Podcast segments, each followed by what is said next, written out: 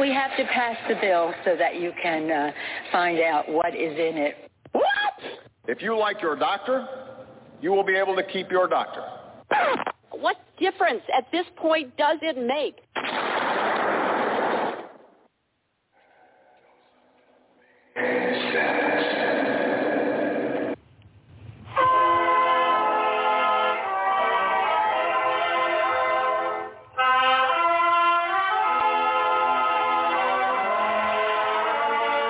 If you're looking to make sense out of what's going on in the world today, then you've come to the right place. Welcome to Southern Sense Talk Radio with your host, Annie, the radio chick Bellis, and featuring Curtis C.S. Bennett and the most interesting guests that you'll find anywhere on Internet radio. And you can join the show and let your voice be heard by dialing 917-889 3675.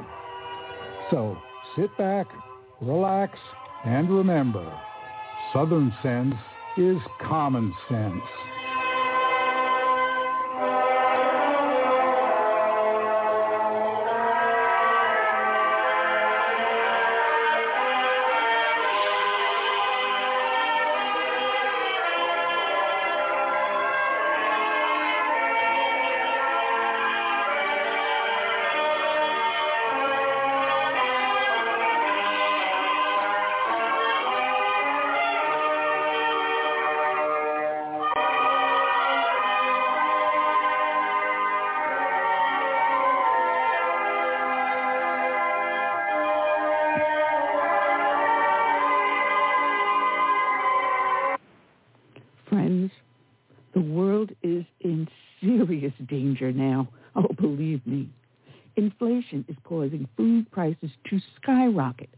Not to talk about the gas lines being closed down by this administration.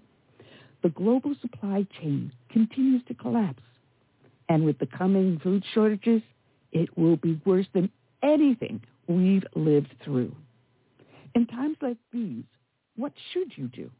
Well, go to my website, Southern Sense, put a dash in it, southern-sense.com, and click on the upper left-hand corner where it says my Patriot Foods and invest in long-term emergency food shortages from My Patriot Supply while you still can. My Patriot Supply is the largest preparedness company in America with millions of satisfied customers, and I'm one of them. Their food lasts up to 25 years in storage. When you need it, you will have it and avoid government food lines. Act quickly and save $150 on a vital three-month emergency food kit. This kit provides a variety of delicious foods, totaling over 2,000 calories a day. You won't go hungry when you have this emergency food, period. So go to my website, Southern Sense, put a dash in the middle, southern-sense.com, and save $150 on every three-month food kit. That is, go to my website, Southern Sense. Put a dash in the middle. Southern-sense.com.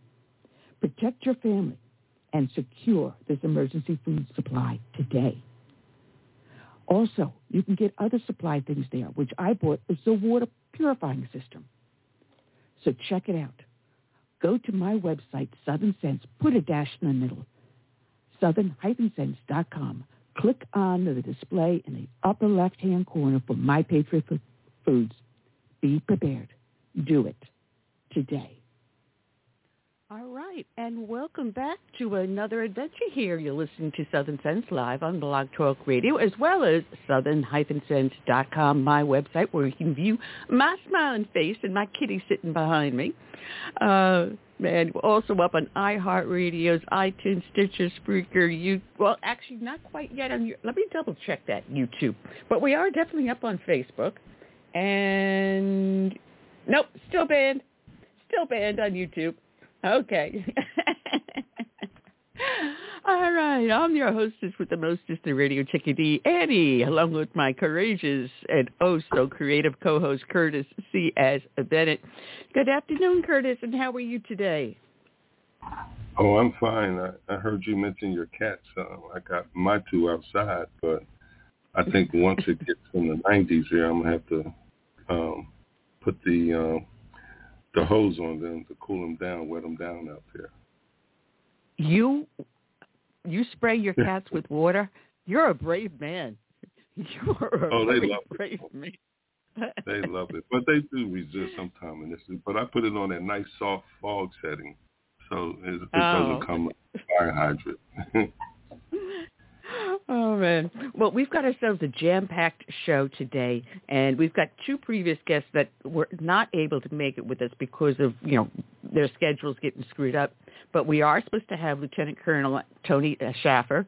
He's the president of the London Safe uh, Center for Policy Research. Um, we also have uh, a new person, Pastor Sean Teis, and he's the founding president of Life Factors Fatherless Ministries, which is very, very interesting. Reading some of the stats and everything that uh, came on his website, um, this is this is something that it should be a nationwide conversation. Uh, Larry Klayman, who had a problem uh, last week, uh, he's the author of Takes a Counter Revolution, Wake Up America. He was a former founder and chairman of Judicial Watch and now currently chairman of Freedom Watch. And then we're having back George Santos, who's a candidate uh, for Congress out of New York District 3. Looks like New York is going to have some red areas in it.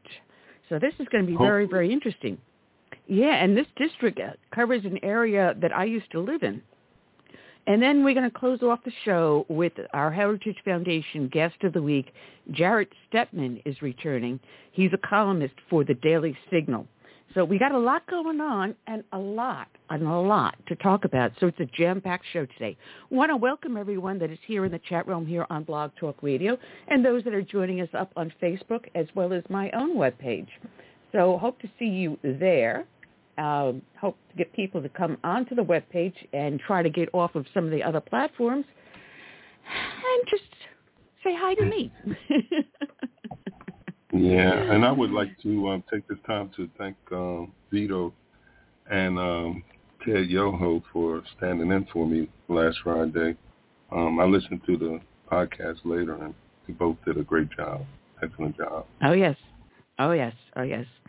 Uh, there's going to be a lot more coming out of Ted Yoho. Uh, he and I had a conversation. He called me this morning, and uh, there's some things in the work, but it's up for him to say. That said, any everyone that listens to the show knows that we start off each and every show with a dedication to a fallen hero. And today's dedication is going to go out to Police Officer Dan Rocha of the Everett Police Department out of Washington State. His end of watch was Friday, March 25th of this year. And this all comes from the Lynnwood Times, written by Keenan Brosco and I'll use only his words because uh, it's a very, very powerful uh, article that he wrote. He writes, the city of Everett was in mourning as thousands gathered at Angels of Wind Arena to memorialize Officer Dan Rocha, who gave the ultimate sacrifice protecting the Everett community. The 41-year-old officer, father and husband, was tragically gunned down March 25th serving in the line of duty. Many people describe their interactions with Dan using words like fantastic, amazing, the best, and professional. But this comes to no surprise of those of us who are privileged enough to have worked alongside Dan, said Everett Police Chief Dan Templeman. Everett is grieving this tragedy has shaken our community to its core, and I have been trying to find the words to articulate the pain that we are all experiencing, and I'm failing. Everett Mayor Cassie Franklin said during Officer Rocha's memorial service. Preceding Officer Rocha's memorial service was a procession of officers who marched from the Everett Mall toward the downtown venue as public onlookers lining the Everett Mall way waved both the U.S. and thin blue line flags. The hearse, carrying Officer Rocha's body, drove under a giant garrison flag suspended by two fire truck ladders at Rockefeller and Hewitt Avenues. Thousands of attendees were touched as the sound from bagpipers reverberated through the arena, while officers as far away as New York wore mourning badges on their arms. As a parent, is my first reaction when I heard about Dan was that he was in the wrong place at the wrong time. Upon further reflection, I knew Dan would say he was in the perfect place at the perfect time to do what he does, serve and protect, and make a perfect world for his kids. Mike Henry, Dan's father, said. He added, my heart is crushed, but I am a proud dad. Independent journalist Brandy Cruz introduced speakers that included Everett Mayor Cassie Franklin, Everett Police Chief Templeman, Chaplain Fred Zoller, Officer Rocha's father, Mike Henry, and his brother-in-law, Matt Nicola. He was such an amazing guy, an Everett resident attending Rocha's memorial said. He was always very kind. That's the only thing I can say. Kindness just shone through. I've seen him confront the bad guys, and he spoke to them the same he spoke to me. He spoke to everyone with kindness and dignity. He treated everyone with respect. Conclu- concluding the memorial, Officer Dan Rocha's name was added to the Everett flag in the form of a gold ribbon, joining three other ribbons that symbolize former Everett police officer on-duty deaths. Officer Rocha's name will also be added to the State Officers Memorial in Olympia and to the National Memorial next year. Dan Rocha was 41, shot and killed March 25th following gunfire in a Starbucks parking lot across the street from the Everett Community College campus. According to an eyewitness, gunshots were heard around 2.15 p.m. The witness then saw a uniformed officer on the ground in the parking lot of the Starbucks as the gunman sped away, running over the body of the officer. After a two-and-a-half-mile vehicle pursuit, the suspect was arrested. Richard James Rotter, 50, was taken into custody at 35th and Rucker in Everett. Rotter was on probation and had outstanding warrants at the time of his arrest, as well as a long criminal history dating back to 2004. On March 28th, Everett District Court Judge Tam Bui set bail at 5 million for the alleged cop killer. He is facing a life sentence for the charges of unlawful possession of a firearm, first-degree murder, and second-degree murder.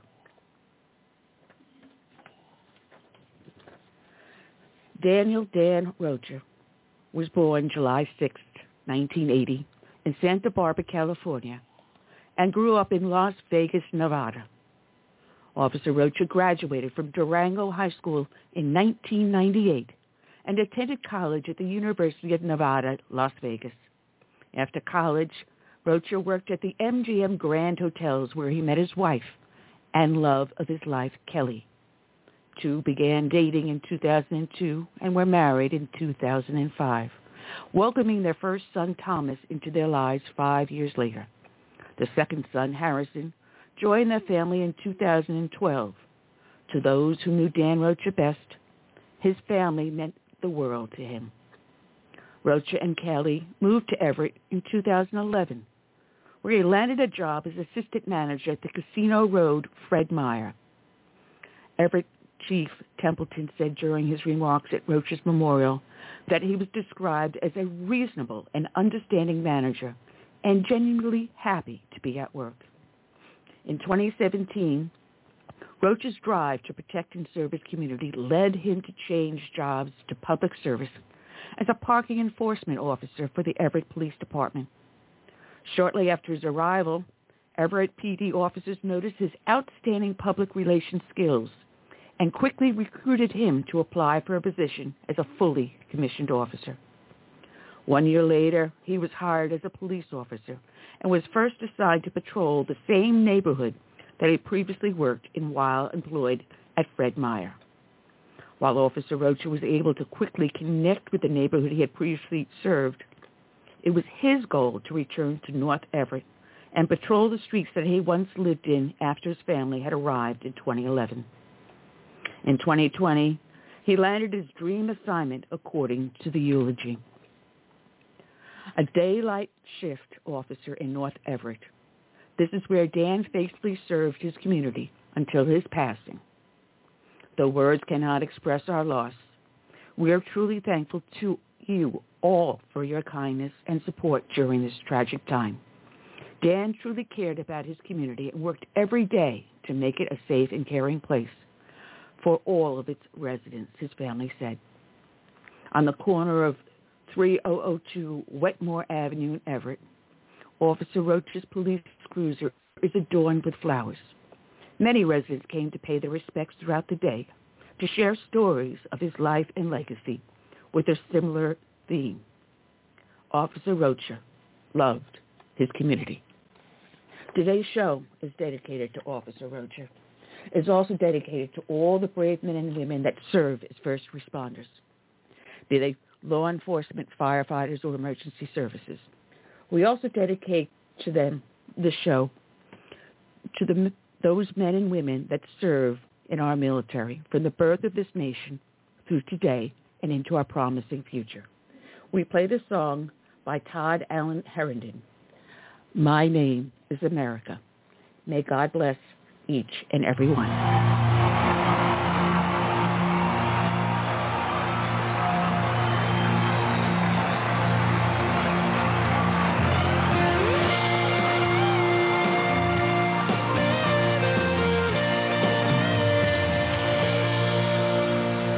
Born in the grip of oppression, I fought for my liberty. I paid with the blood of my people. Freedom has never been free. Now my door's always open to dreamers and friends.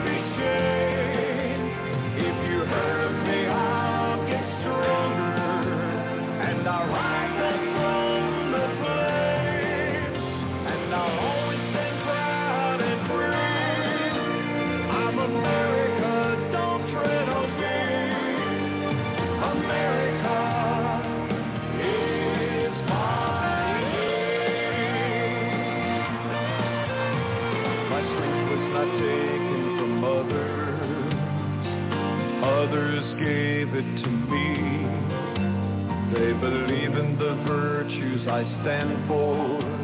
My respect for humanity. Now I'm challenged by tyrants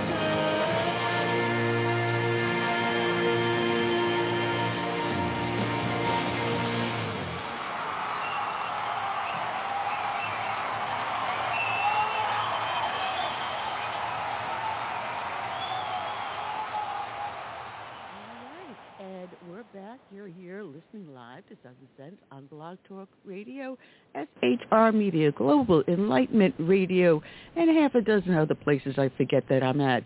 Just go to the name of the show, Southern Sense, put a dash in the middle, southern-sense.com. I'm your hostess with the mostest, the radio chickadee, Annie, along with my co-host Curtis C.S. Bennett. Ah, Curtis, ah, we have so much to talk about and so much to do today. It is it is amazing. You'll be calling our guest in in a few minutes, but I wanted to talk. We got about maybe what about five or six minutes before you have to do We've that. got a couple of minutes. Um, yeah. yeah. Um, this just came out just a little while ago. You know, they tried this disinformation task force uh, through Department of Homeland Security. And obviously that went over uh, like a lead balloon with Mayorkas testifying before Congress. I mean, boy, did they really bomb out on that one. And the backlash that came when it found out that he said, well, we didn't institute it yet. And turns out they did. They were Hmm. funding it and instituting it. They lied. Oh, gee, our government lied to us. We are so shocked. Oh, my goodness. Well, guess what? The Biden administration isn't giving up hope. And yesterday they revealed in a briefing that Vice President Kamala Harris will lead a new disinformation task force. Now, this came up on Newsmax, and yesterday I did a WTF. And anyone who doesn't know what that stands for, it is what the But the well, refrigerator. panel, yeah. Um, the panel has been delegated authority to develop regulations to protect public fi- figures from so-called disinformation and harassment. Okay? Now, this is a quote from the briefing. The briefing, this is actually a quote they said in the briefing. In the United States and around the world, women and the LBGTQ plus one political leaders, public figures, activists, and journalists are especially targeted by sexualized forms of online harassment and abuse, undermining their ability to exercise their human rights and participate in democracy, governance, and civic life. It added online abuse and harassment which aim to preclude women from political decision-making about their lives and communities, undermine the functioning of democracy. Uh, I guess that fits for only if you happen to be a liberal, communist, socialist. Uh, if it's someone Oh, like yeah. me, mm, We can shut down. yeah, They got to shut us down. this is this Yeah. is absolutely outrageous. See, that's one thing about that side of the aisle. They they have persistence in their their DNA. They don't quit. You know, if it doesn't work one way, they come at you in another form. But it's it's the same um, it's the same medicine, bad medicine. What I should say. Our side, we I don't know, we just give up or we just want to get along and we see how how well that's done us under RINO leadership over the years. It's gotten us nowhere. But hopefully, this new us- crop of candidates coming in will be, you know, um, pit bulls, and and I I believe most of them are because uh, we have expressed our anger at such levels that I think anybody running now is, going to say, hey, you know, we're going in there to, you know, not only be a difference, but uh, make a difference. You know, it, it it really really floors me. The woke group are catering to a specific uh, group. All right, they figure if they go after the one percent, the less than one percent of our, our society, the LBGTQXYZ community, and they make it sound acceptable by throwing in women, but they don't mean all women. They only mean women that think like they do. And then they talk about political leaders, public figures, and activists, as well as journalists. Again, they don't mean all, everyone equally, equal protection in the eyes of the law. No, they want to make regulations that will fit their niche and their narrative. It's another way to control the conversation.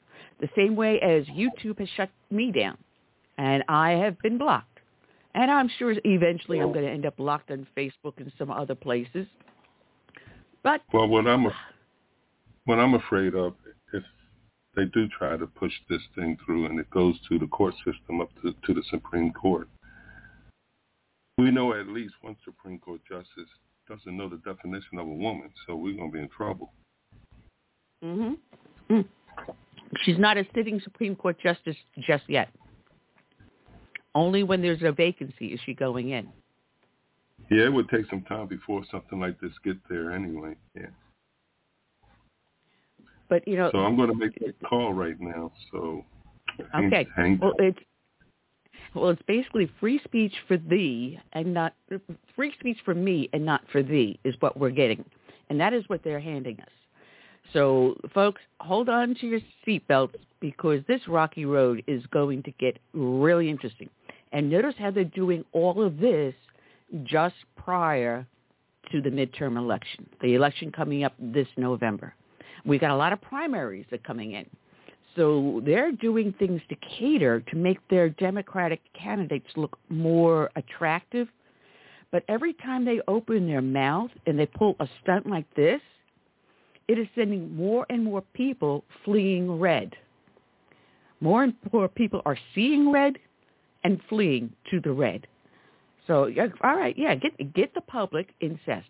They're they are so out of touch with mainstream America, with the vast majority of Americans, that they're doing things where they are losing Latino voters, a huge voting base for the Democratic Party, and they're fleeing. They're fleeing left and right. And you're seeing more and more Republican Latinos now coming, winning their nominations. Uh, we've got one now in Texas that just won. Uh, we are going to have a guest, George Santos, who's running for New York District uh, 3 for Congress. We're seeing a lot more Latinos starting to take their place because you know what? A legal immigrant is not supporting this border invasion. They worked the hard way. Their families came in the truthful way, the legal way, the right way. And these people coming in and overbearing on our system, causing such a burden to us, the taxpayer, and we're supposed to put foot the bill for social engineering. No, no, this isn't just social engineering, folks. This is redesigning our electoral system. It is flooding the system so hard that we cannot stop the flood coming through those gates. And they know it. They want permanent Democratic voters. They want a one-party system. It is their way or no way. And the only thing they can do is completely destroy what we know to be America. So folks, hang on to your seatbelt because this ride is going to get very, very bumpy.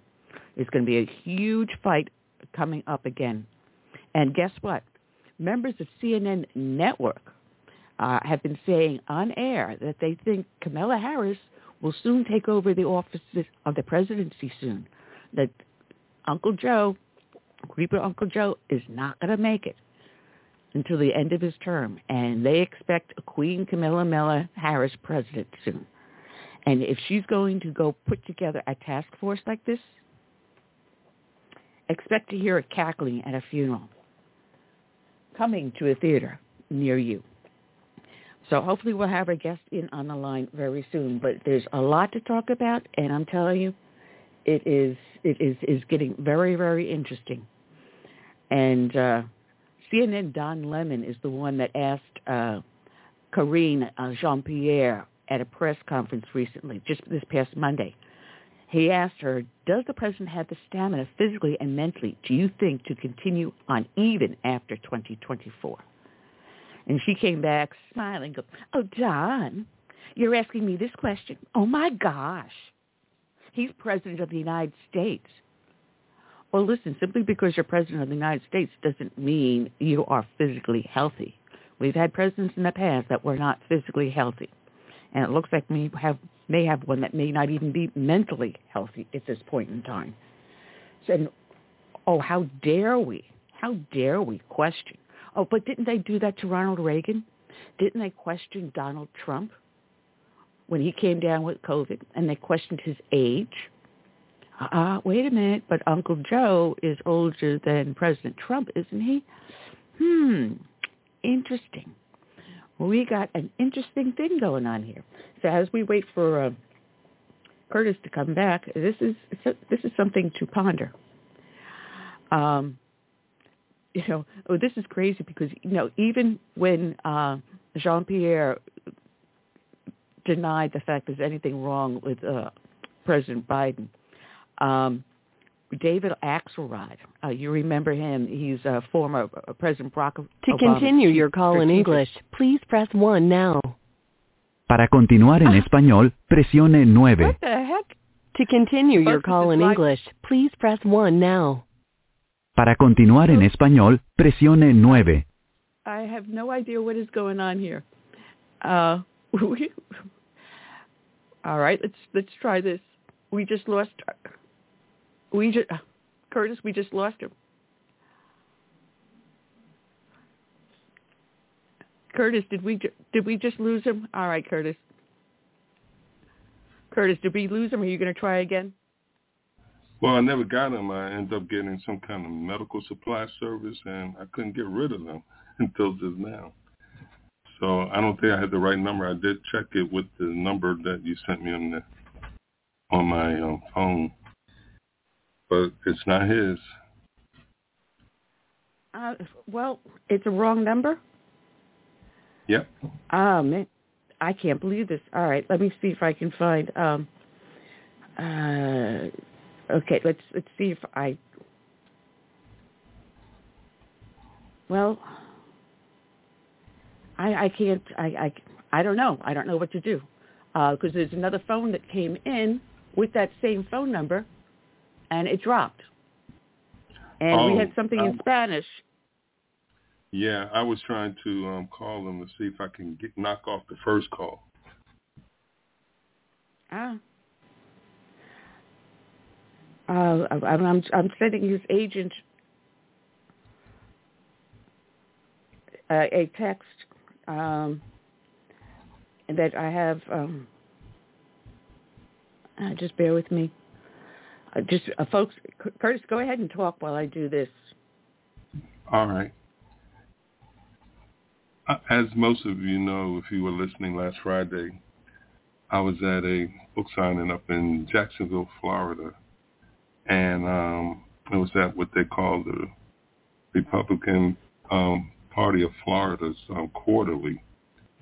And one of the things they they did um, on the second day, which was Saturday, they had rented this um, former Navy destroyer and to um, you know for just the members and participants in the quarterly and what and it was parked right outside the hotel on the St. Johns River in downtown Jacksonville. So just like in the days of Trump when they had the flotel, flotellas, flotellas or boats and things like that, they had one for Ron DeSantis Saturday and um, there was a lot of people there, a lot of boats about maybe I would say about maybe two two to three hundred boats and stuff, you know, things um, selling by the ship. And there were some news reporters and things. And later on that evening, I was watching the news and and they were reporting on the festivities there on that rented boat.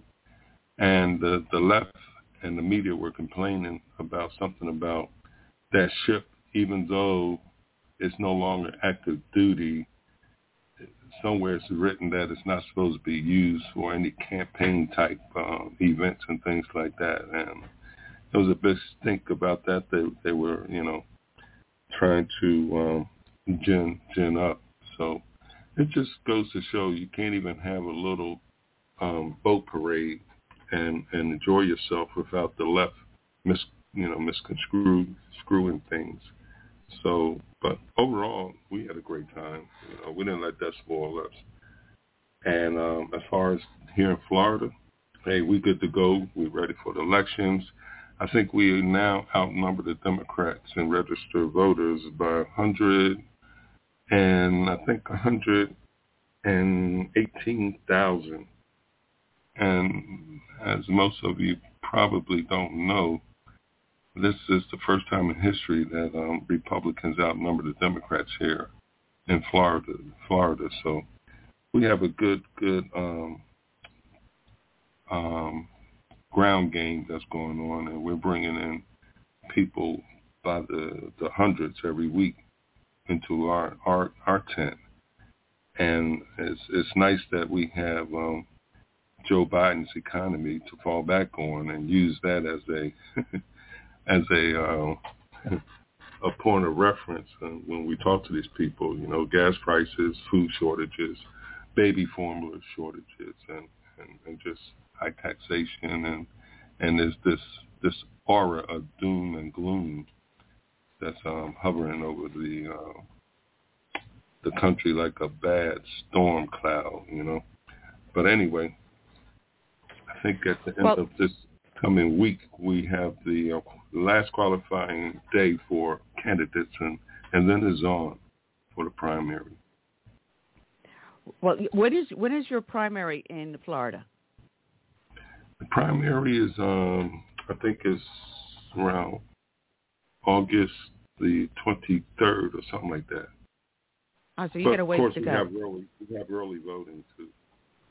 And I'm yeah, yeah, I'm talking about early voting, and then sometime mm-hmm. in October, October the something for the um, the general election. All right. What about you? Well, guys? I spoke to, I just well, we had ours just recently, and Nancy Mace unfortunately won. Um, the out of the whole thing, there was only two people that did not win the primary that I voted for, and one of them was Katie Arrington. Uh, otherwise, every candidate I voted for, they they got the seat. Uh, so I, we're disappointed that Nancy Mace uh, didn't win, but uh, hey, we'll work with what we got. We'll work with our what we got. Um, you're talking about uh, an aura of doom and gloom, uh, but I think there's a lot of people here in the United States starting to fight back. They said uh, we're sick and tired of taking it. You know, like that uh, that movie Network. I'm tired and I can't take it anymore. You know, uh, and everyone starts yelling out the window that we're tired, we can't take it anymore. Uh, and I think this administration is really pushed people to the point where they said, wait a minute, uh, you can't just violate the Constitution willy-nilly. You can't turn around and just decide that you're going to rewrite what America is overnight. And they're saying this is going to be a revolution. It is a ballot box revolution. Matter of fact, we're going to be talking about that with Larry Klayman, uh, what's going on, the counter-revolution that is coming on to America. And we're doing it as peacefully as we can. But remember, our founding fathers realized sooner or later, if the people get pushed too far, there will be a revolution. And they they knew it was not for transient reasons. So we're going to use every tool in the box we can. But be aware, hmm. You push America too far, you better be ready for us to come for you. And that's not a threat. No. It is just simply stating what historically has happened and what is very possible. So don't push us too far. You're going to regret it because right now they have uh, Biden threatening that if Vo- Roe v. Wade gets overturned, and the Supreme Court currently is in lockdown because they're afraid of the rioting. Now you got to remember also, and again we're going to talk to Larry Klayman about this, the leaked uh, uh, uh, decision, the official, it was the first draft that was leaked by someone, a clerk or someone working for the Supreme Court, that leaked that document, which is a federal crime. They leaked it to Politico, who published it, which is also probably a crime because they received stolen documents. And they did not return the stolen documents. Instead, they used them for a news headline, knowing full well they will incite the public to, to protests and violence, deliberately inciting violence. And, and th- these people over at Politico should be arrested for that. So now we got the Supreme Court on lockdown. We have people violating the federal law showing up at the justices' homes. That's against not the being law. arrested. It is. Exactly. But those that were protesting January 6th, even if you didn't even enter the Capitol, you were in the parking lot. You have uh, uh, that guy uh, Kelly, that running for governor in Michigan, gets arrested. He did not even enter the Capitol, and he was arrested, taken in handcuffs, knowing full well he's running in a primary. What a way to try to ruin his chances. Well, guess what, folks? You blew it. The opposite exact actually happens. He is soaring in the polls. He is climbing like crazy because you went after him. You violated his rights and went after him. You charged him with false charges. You went after him. And that's wrong. Now, Biden is threatening executive orders if the Supreme Court overturns Roe v. Wade. And they they they pitched a bitch about uh, Trump using executive orders. Well, guess what? This guy is using it to violate the Constitution constantly. Constantly. And this is what we got. And you wonder, Curtis, why they see a dark cloud over America? Because this administration and those that the, from the left, the progressive, Democrat, communist, socialists, are all licking their fingers going, we got our fingers in the pie. Well, hold up, folks. Hold up. Watch what happens this November and how much we turn red, the Senate and the House. And then we start dismantling bit by bit what this administration has done. Right now, they've got two gun measures coming up next week. One, to limit the age, type, and scope of weapons, including your clips. And the other one would be for red flag. Watch out, folks. They're coming for that Second Amendment, and they're going to do anything and everything. Anything and everything.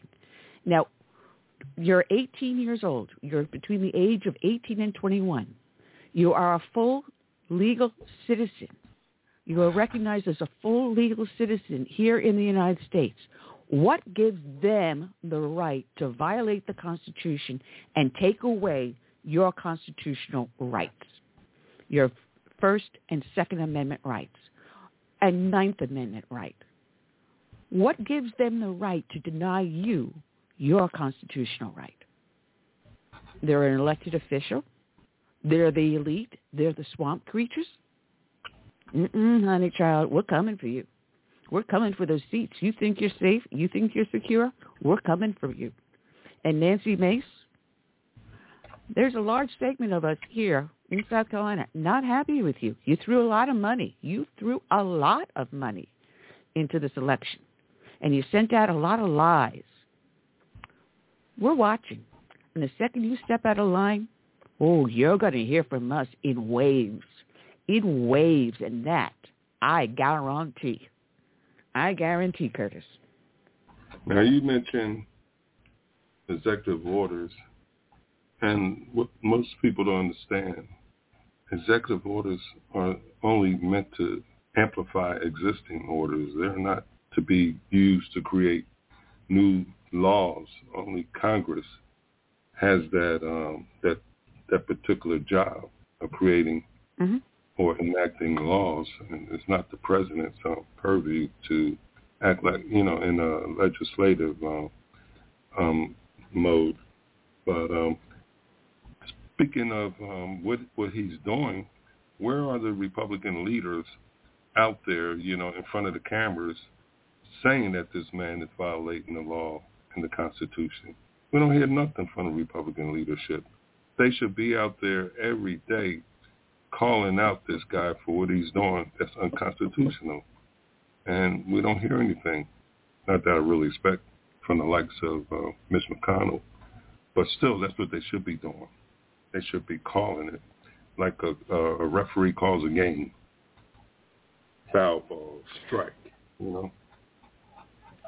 Well, you know, powers that are not in the Constitution, powers that not were not specifically enumerated, the 13 enumerated powers, are then delegated to the state. So in the case of abortion, that is a state issue.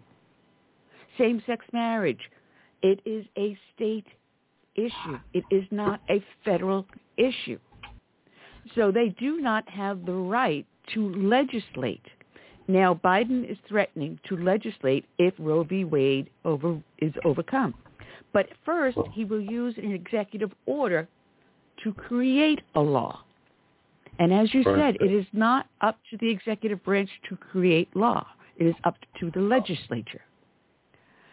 So Well, in two two manners, he is attempting to violate the Constitution by taking enumerated powers that are not the executive branches and use them, and take and give executive uh, give legislative powers to the legislative branch against the 13 enumerated powers. And this is what we, the people, have to do. Every time we see Congress doing this, especially with these gun grab laws that they're trying to pass, say, no, no, no, no, this is a state issue. Slap you in the wrist and take your power back. We, the people, have to take our power back. The states have to take the power back and say, we're not following that legislation you passed. It is unconstitutional. We do not recognize it. And that's what we have to do. Well, one of the best ways I fight fight back about this abortion issue, um, you know, because they're fanning the, the, the flames of discontent, the left that is. So I douse to a little bit of truth. They want to lead a perception that abortions will be completely outlawed in this country. What I explain to those on the left that I know, that's not true all it does is return the issue back to the states. There will be some states who want to continue with abortions, and there will be some who will not. So women will still be able to get abortion if they, they care to, even if they have to leave their state to go to a neighboring state or or somewhere, or if they're really that desperate, you know, fly, you know, cross country to a state that will do it. And usually when I tell them that, it's like, oh, I didn't know that. I thought they were going to really end all abortion. Well, really they should because it's just another way of murdering an innocent victim, which is uh, a baby. And I thought all babies' lives matter, you know. Well, now here's here's here's the paradox to the whole entire issue: how the left can, with one hand, pat you on the back and the other one punch you across the chin. The UN Human Rights Commission is condemning the United States on the abortion issue. Yet, the UN is saying that abortion is a human right. So it should be a global human right, but the U.S. is violating human right being abortionist? I'm not getting that. Well, first of all, So, you know- the World Health Organization should stay out stay out of our business. They're not in our constitution. They're not oh, no, this, part is, of this our. is the UN. This is the UN doing this, not who. The same with them. The UN. The same with them. They're Yeah. they're a world organization, but they they don't they don't have um, that kind of authority over us. So I mean, we allow them to. I mean, a lot of Americans think that's the, the, the solution to all the world's problems. You know, just take it to the UN. But um, I see it differently. Yeah, because you know Biden was on Jimmy Kimmel. I mean, he hasn't done a serious interview in I don't know how long, and like Jimmy Kimmel's going to give him a serious interview. So Biden talking about the abortion and the reversal of Roe v. Wade, he's saying the abortion ruling is just going to be the beginning, because in the Constitution there was no right to privacy, and then he said that um, that what's going to happen is is that we're going to ban contraception, uh, contraceptives. The next thing is to ban contraceptives. Uh, no, and that is an individual's choice whether or not to do that. All right? Yeah. Uh, you decide whether or not to take precautions and use a contraception to avoid a pregnancy, or you take the risk of becoming pregnant. And once you do that, you should be taking responsibility for your life as well as the life of that preborn child. You have two lives there you have to now protect. You made that constant, constant, uh, conscious decision. It is now your responsibility, and you will be responsible for that that new life, that life that is being created. It is separate from yours. It is an actual separate entity. It will have its own heartbeat. It has its own nerve endings. It has its own brain that will be developed into one of the most marvelous individuals possible. Maybe they have the next cure for cancer. But you took a responsibility. You made a conscious choice. And contraception is exactly that, a conscious choice. So no, contraceptives will not be outlawed. I mean, it's a medication, and you choose to, whether or not to take it, or it is a device, whether or not you choose yes or no to use it. It is your choice, and we're not going to stop you from doing that. That's not the whole pro- point of pro-life. You know, it was the Roman Catholics that came up with the uh, rhythm method to help prevent women from becoming pregnant when they didn't want to. So we've been practicing contraceptives since the creation of male-female relationships. It's, oh, yeah. not something new, folks. Not something new. Oh, yeah. So, you know, here here's where the lies come in. And this is where we have to take take the uh, the the uh, uh, oh good lord. Take the conversation back. Take control of the conversation. And reclaim debunk the lies. Reclaim it yeah. Reclaim it. Which is what we have to do. But it, it's going to be very interesting. I, I always tell my liberal friends about the lies of the left and the way I prove it is that I have them go to the website of the DNC and go to the Our history section. And in that section, they proclaim that they have been fighting for the rights of, of um, American citizens and women for the past 200 years. And then I juxtapose that with their, their true historical background, which is they were the party of slavery and, and Jim Crow laws and segregation and things like that. So I tell them, you know, if they are if they are lying to you about their history, you have to think about what else they're lying to you about. And that really gets some people to thinking. Yeah, it, it should. It really, really should. That and party that's what lies. we have to do. They have no shame about lying. They they will lie in your face with a Bible in one hand and a pitchfork in the other. oh man, it, it, we are actually in a battle for the heart and soul of America. You have churches that you see splitting uh, because some are going down the liberal path, you know, and those of us who are staying truer to the preachings of the gospel and conservatism are staying the path that you know the Christ led us on. But oh no no no, we have the reinterpretation and rewriting of the Bible. The same with the Torah and you have religions being twisted to fit the narrative. Oh, that was the word I was thinking of, the narrative. Take control of the narrative. And we have to stand firm and, and don't let the woke culture cancel us. If they if they shut me down on YouTube, then I look for other places in which to get the word out. So before we went on air, I was posting to Parler, to Gettr, to about a dozen other social websites. So this show does go out on other we- social networks. Um, so you know Now, we have to the- find alternative ways to get the word out. Now I can't get on Truth Social because you have to have an Apple iPhone. There's only two types of uh, smart devices that the platform is on. It's not on everyone's. And trust me, folks, I have tried. I've tried signing up, and I've got a Samsung Android.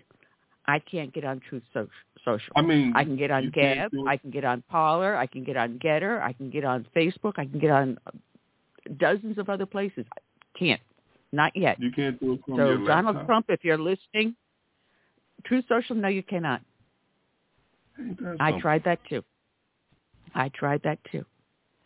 So, I mean, I right now, the, the the the phone service I have, I went in there. I had to put a new SIM card in there because yeah they changed, they merged with another company, and I says, well, what about you know switching now to um, an Apple phone, an Apple iPhone, and I was told, well, there's no specials. And do you know what some of these phones are going for? Over a thousand dollars. Oh yeah. And and I said, well, and he advised me. He said, you know, wait once they migrate all the customers into the new new platform, then they'll start offering you discounts. So hopefully in the next month or so, they'll have everyone transitioned over, and then I can go and get myself the, the type of phone I need to get on Truth Social. But uh, I'm telling you, folks, it, you have to find alternatives, other ways to get the word out. As they block you in one route, find a breakout in another area. But uh, Curtis, I mean, it should be about yeah, I'm gonna about call. time. Is there any any rival to the iPhone? What happened to the BlackBerry? it went the way of the dodo bird. went the way of All the dodo bird. Anyway, uh, talking about dodo birds, I mean, it, it, you want to know number one reason why I no longer watch the NFL, and I'm sorry, I love my Green Bay Packers. I it just it just kills me. They started with the kneeling. They started with the kneeling, the Black Lives We're Matter, sorry. Colin Your call did not go through. Will you please try your call again? Uh, oh, Curtis is batting a thousand. I'm sorry, Curtis is batting a thousand, trying his, his, his, his the caller. I mean, if anything can go wrong, it is going wrong. And yeah, I just want to make sure I gave him the correct phone number, and it looks like I did. I hate to say this, but we are having one of those days, folks. Just when you think you had it all together. And all right, let me just double check. And I'm looking, looking, yeah. And ah, we're gonna. He's gonna try that one more time. No, no, he's dialing a wrong number. He's dialing a wrong number. No, no, no, no, no, no, no, no, no, no, no, Curtis. All right, hang on a second. Curtis, you're dialing a wrong number. It's two two three. Curtis. You're dialing a wrong number, Curtis. 223. All right, that's what's going on. This is live radio, folks. You never know what's going to happen. you can't make this stuff up. You really can't make this stuff up. Oh, man. Anyway, uh, as I was starting to say about the NFL, uh, the Bengals quarterback, Joe Burrow, uh, was doing an interview recently uh, with the Cincinnati Enquirer. And he was talking about football and superheroes and things like that. You know, it was, it was fine. It was Jim Dandy. And then he was asked about gun control. And at this point, he should have said, I'd rather talk about football. And I'll leave my political opinions to myself. I'd rather talk about football or whatever. But no, he pokes the bear. And he was asked, should did he believe that certain firearms should be outlawed?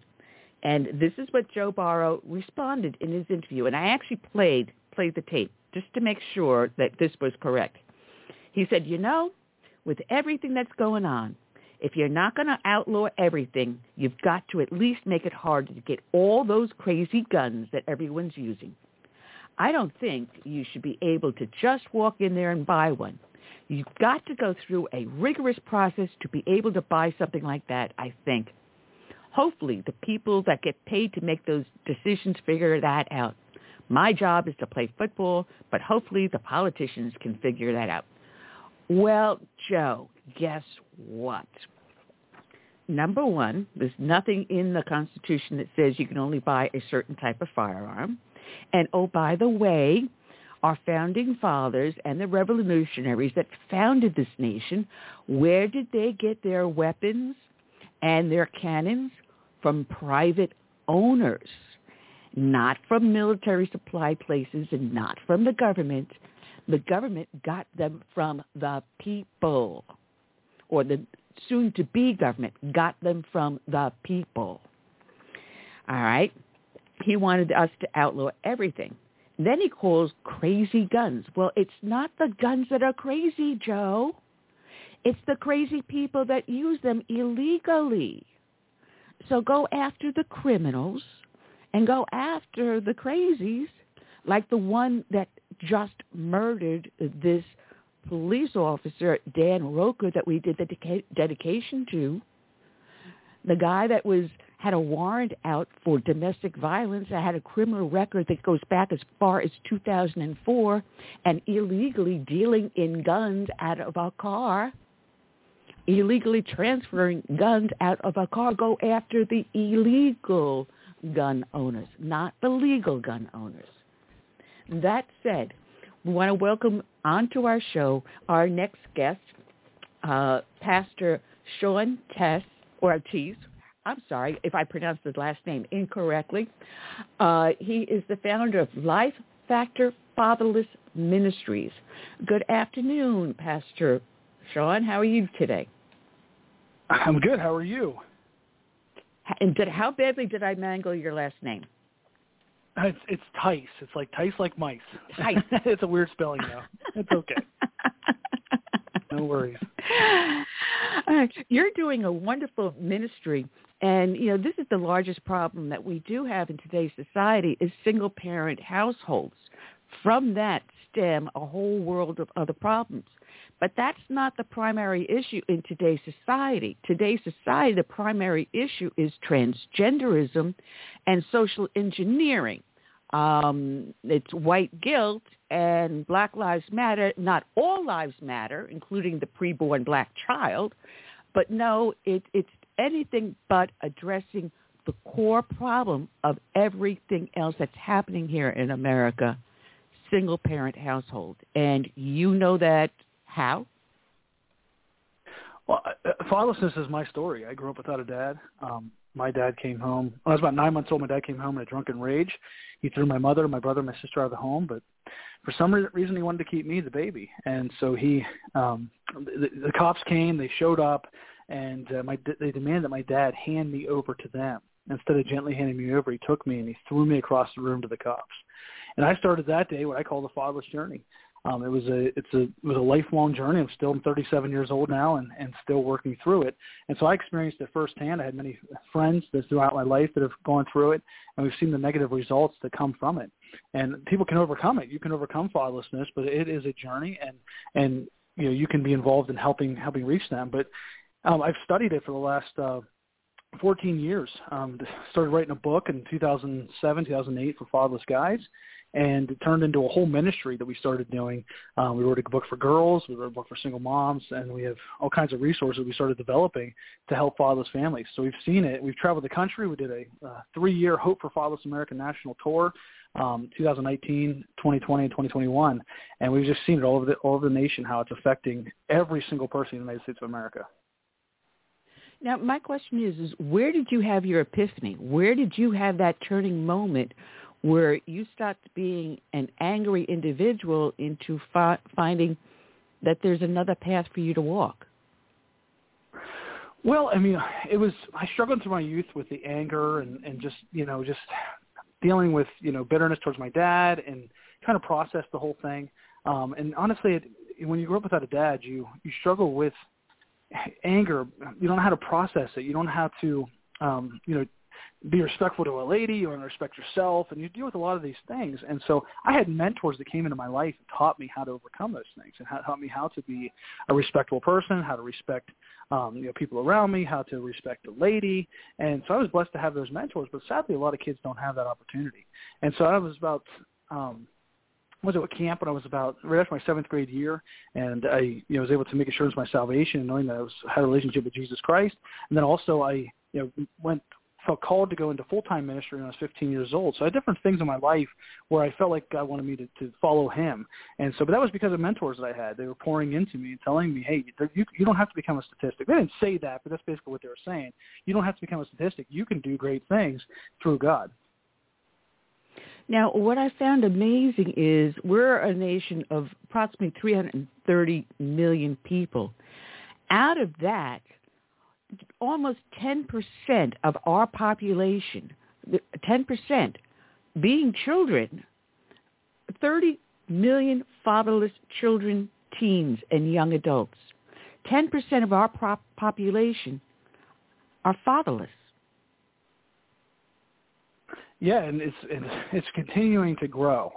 Um, yes, it's, it's kind of interesting. The numbers seem like they're they try to portray different numbers um, than they used to. They used to say 24 million. Now they say I've seen numbers like 18 million. But if really if you add it up, I mean, you got the ch- and, and the thing is, the fatherless homes are continue, continuing to grow. The divorces rates continuing to uh, grow, and all these things are happening.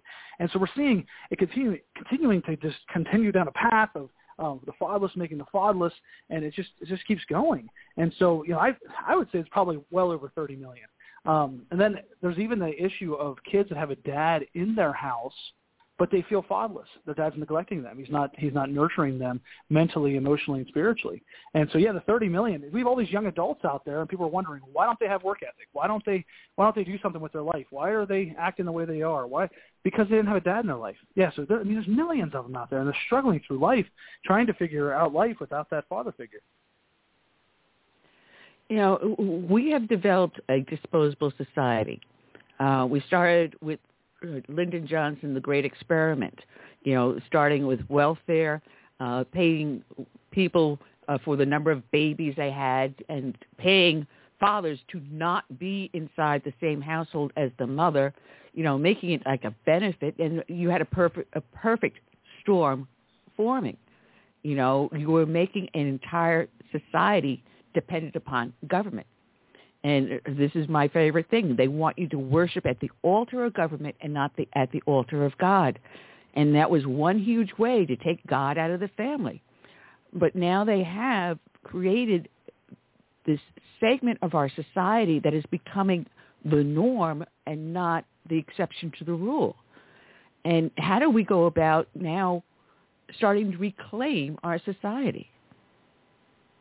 Yeah, I really think it's through, like I said, the mentors. Um, these kids understanding.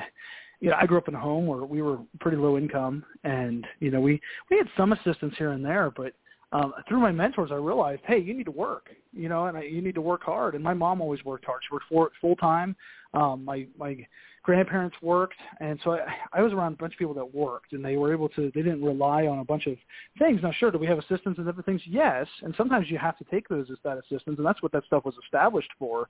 But yeah, they want to have a grip on the these individuals. And the thing is, even with the statistics, you see the government doesn't really um, they don't really put out the numbers of fatherlessness as much as they used to. They used to portray it. You know, in 1993, they you know they put out a study that fatherless children are at a dramatically greater risk of drug and alcohol abuse, uh, mental illness, suicide, poor education performance, teen pregnancy, and criminality. It'd be hard to find the government to put something like that out now uh, because they have a grip on these families. They have a grip on their hearts, and they, they know that they're uh, going to vote in a certain direction, and, and you're, you're seeing that happening. So it's really it's really we as individuals going into our circle of influence. So if you have a niece or a nephew that's fatherless, if you have a grandparent raising grandkids in your community, if you have a single mom that you work with, go and mentor those kids, spend time with them, and it doesn't have to be complicated. It's really just spending one hour a week with them, or one hour a month, or one hour every other week, and just encouraging those families. And as you spend time with them, they're going to see that you know there's something different about you than maybe the people around you know your around their life, and and they would want to start being like you. Um, you know, maybe they they want to start you know, even voting like you, or be, you know, wanted they wanted to handle their money the way you do, or they want to be a, if you're a husband, they want to be a husband like you, like they want to model that. And so it's really just getting people to step up to the plate and, and being one of those mentors. And if they can't find a mentor, we have resources that are at godismydad.com with uh, coaching and mentoring digitally for them to help them um, as they try to overcome not having a dad in their life you know, uh, a lot of people don't understand the reasons to talk about this issue. And, you know, you have a whole mess of reasons, uh, such as the statistic from the Bureau of the Census on how many youths are in prison, uh, how many are, rapists are motivated motivated by displaced anger. And people don't understand being in a one-parent household, that child does have anger and and they don't understand why would that child have anger? You still have a parent, you still have your community, but no, you still ha- definitely have an anger there, don't you? Yeah, they have anger because, um, well, boys, their dads often teach them how to how to channel their aggression, how to handle their testosterone, how to how to be a respectable man, how to how to respect a lady, and they don't have that there.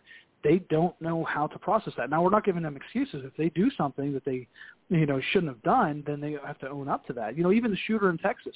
You know, he if you if you look at the story of his life, uh, at least the stuff we've we've seen, he had a he didn't have a dad in his life and his mom was an alcohol or um, a drug addict, and his his uh, he lived with his grandparents, and, and he had just recently moved in with them, and so he was growing up in a toxic environment.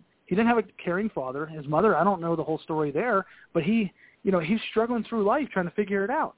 And the thing is, we with our ministry, we we show when we try to we speak about it a lot of times. We talk about how a child's life is in balance. On if you look at a balance, a scale, a child's life in balance whenever they have a father and a mother. And when they don't have that mom or dad or both, their life's off balance.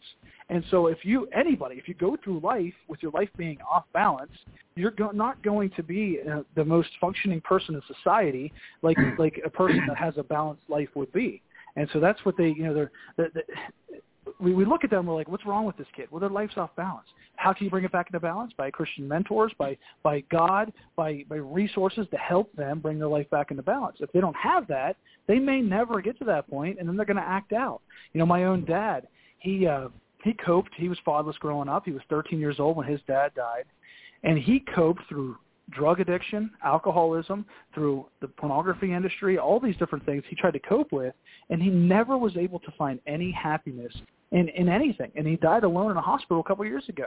And so, but he had the opportunity. He he could have he could have followed God. He had the opportunity to to go to church and grow up in church, but he rejected that because he coped through the methods of the world.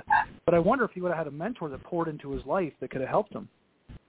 Pastor Sean, yeah. I would I would like to add that I was raised in an urban setting, Philadelphia, mm-hmm. matter of fact, and I think the first 11 years of my life I was raised in a home of a mother and father, but fathers back in those days, at least the one that I had, was more of a provider than a father.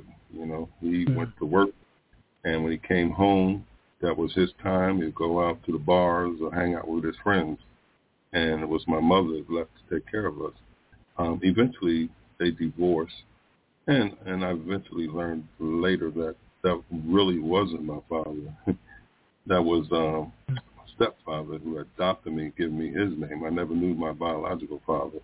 But what I want to say is that I've been around a lot of people that, that came from broken homes, and they became successful in things. And and the common denominator um, that that runs through all of those who made it out is the fact that they had a strong moral upbringing and they had association with the church. And you don't see that these days. There's less and less young people attending church today, and um, I think that's part of the problem. Yeah, I really I believe that. I believe having those positive role models around you and growing up in church and learning that God can be my father. That's what our ministry is all about. God is my dad. You know, just saying, hey, understanding that, owning that and realizing that God God is not like your earthly father. And so if we could teach more and more kids about that and then also put them around positive role models like that, people that are you know, wanting to, they're maybe they're not perfect, but they're trying to do what's right. They're trying to do what God wants them to do, and it can change their life. That's true. I know. And tell I us about. To, um, I had to look to some of my friends' parents, especially father figures, to be father figures, and that I want to add that. That's all, Annie. Uh, well, uh, Pastor Pastor Sean, tell us about uh, this God. Uh, God is my I'm going to get this backwards now, and read your notes. GodIsMyDad.org app. How does this work, and and how do you use it to mentor? Explain exactly what it is, and then how it works. Yeah, well, we have a couple different resources. We have godismydad.com, and basically what that is, we started that in 2017 as a for years we were looking for um, a way to be positive in this situation with fatherless families. You know, because you don't want to be labeled as a broken home. I mean, we, we got a lot of flack for that. So we had we had a thing called the BrokenHomeJourney.com and stuff like that. For years, we were trying to figure out how do we how do we be positive. So we, God gave us God is my dad. You know, because He says in, his, in the in the Bible, God is he, He's our Abba Father. He's our Daddy Father. You know, the Bible says, "When my father and my mother forsake me, then the Lord will take me up." You know, he, He's a Father of the fatherless. It says in Psalm 68:5. And so we went with that theme. And basically what it is, it's a mobile app you can download from the Apple and Google Play Store, or it's a website, godismydad.com. It's got all kinds of videos. There's three sections on there for different individuals. There's the fatherless, there's single moms, and then there's grandparents raising grandkids. Under each page, there's video coaching, um, just helping them overcome things, mentoring videos, and then there's live there's live uh, coaching videos that they can get access to. We do we try to do like once a month or something like that. And then there's online communities as well. And so we had the first edition of this website out for a couple years, about three years, and then we just took it. We took it down, and then we just recently relaunched it in the Apple and Google Play Store and at godismydad.com. So it's all kinds of stuff for fatherless families. If they can't find a mentor, they can find it digitally. And I know you know it's best to have somebody in person, but a lot of times kids and moms can't find people that want to help. And so we we just went we went digital with it, and we have all these things for them. There's a free devotional one there. God is my dad A to Z. They just put their email address in. They can download that. We have our, our store in there with books and all kinds of stuff. So yeah, it's it's a resource for fathers families. We're going to continue to add content. We also have a God is my dad YouTube channel as well, and you know social media pages for God is my dad TikTok and Instagram and Facebook and stuff like that. And then we also have lifefactors.org, which is a website for that's our main ministry. Life Factors Ministries was our main ministry that we started. God is my dad's underneath it. But lifefactors.org has turned into a website for uh, churches and Christians that want to get involved in reaching the fatherless. And so we have resources on there. Uh, we have stuff on there for Father's Day, a guide on how to minister to them on Father's Day. Um, we have a thing for Father's Day on our our uh, mobile app, God is my dad. Or I'm sorry, on our godismydad.com with it's a video for uh, pep talk on how to handle Father's Day, also a devotional. Um, but on lifefactors.org, they can find resources. Christians can find resources or churches to help them minister to the fatherless and give them ideas and tools and stuff like that. So if you want, if you're interested in getting involved in helping reach the fatherless around you, you can text to the number six six eight six six, the word dad. Text dad to six six eight six six, and we'll get you opted into our email list, and then we can continue to give you information on how to um, help the fatherless around you. Well, you know, I was looking at that and I, I found it very, very interesting. Uh, you're trying to do one ministry in every county in the entire United States. How many counties are inside the United States? I'm just curious.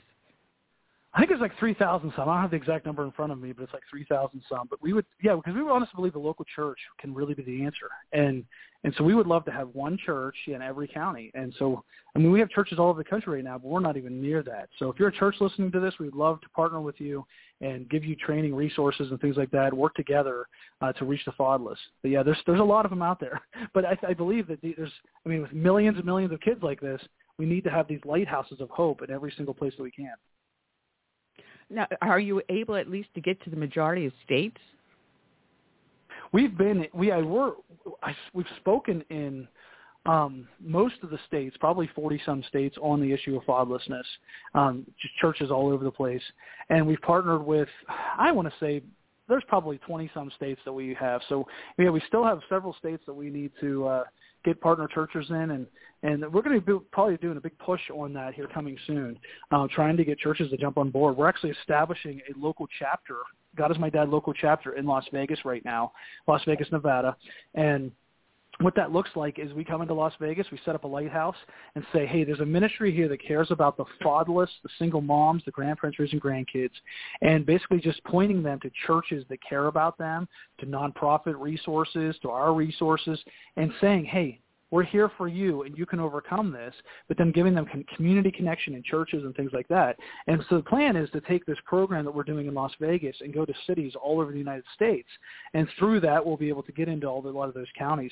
We're launching one in, in Tennessee as well in August. So it's, you know, it's a slow process. We just started doing these local chapters after getting off the road from speaking for three years, but we're excited to see how, how God grows it.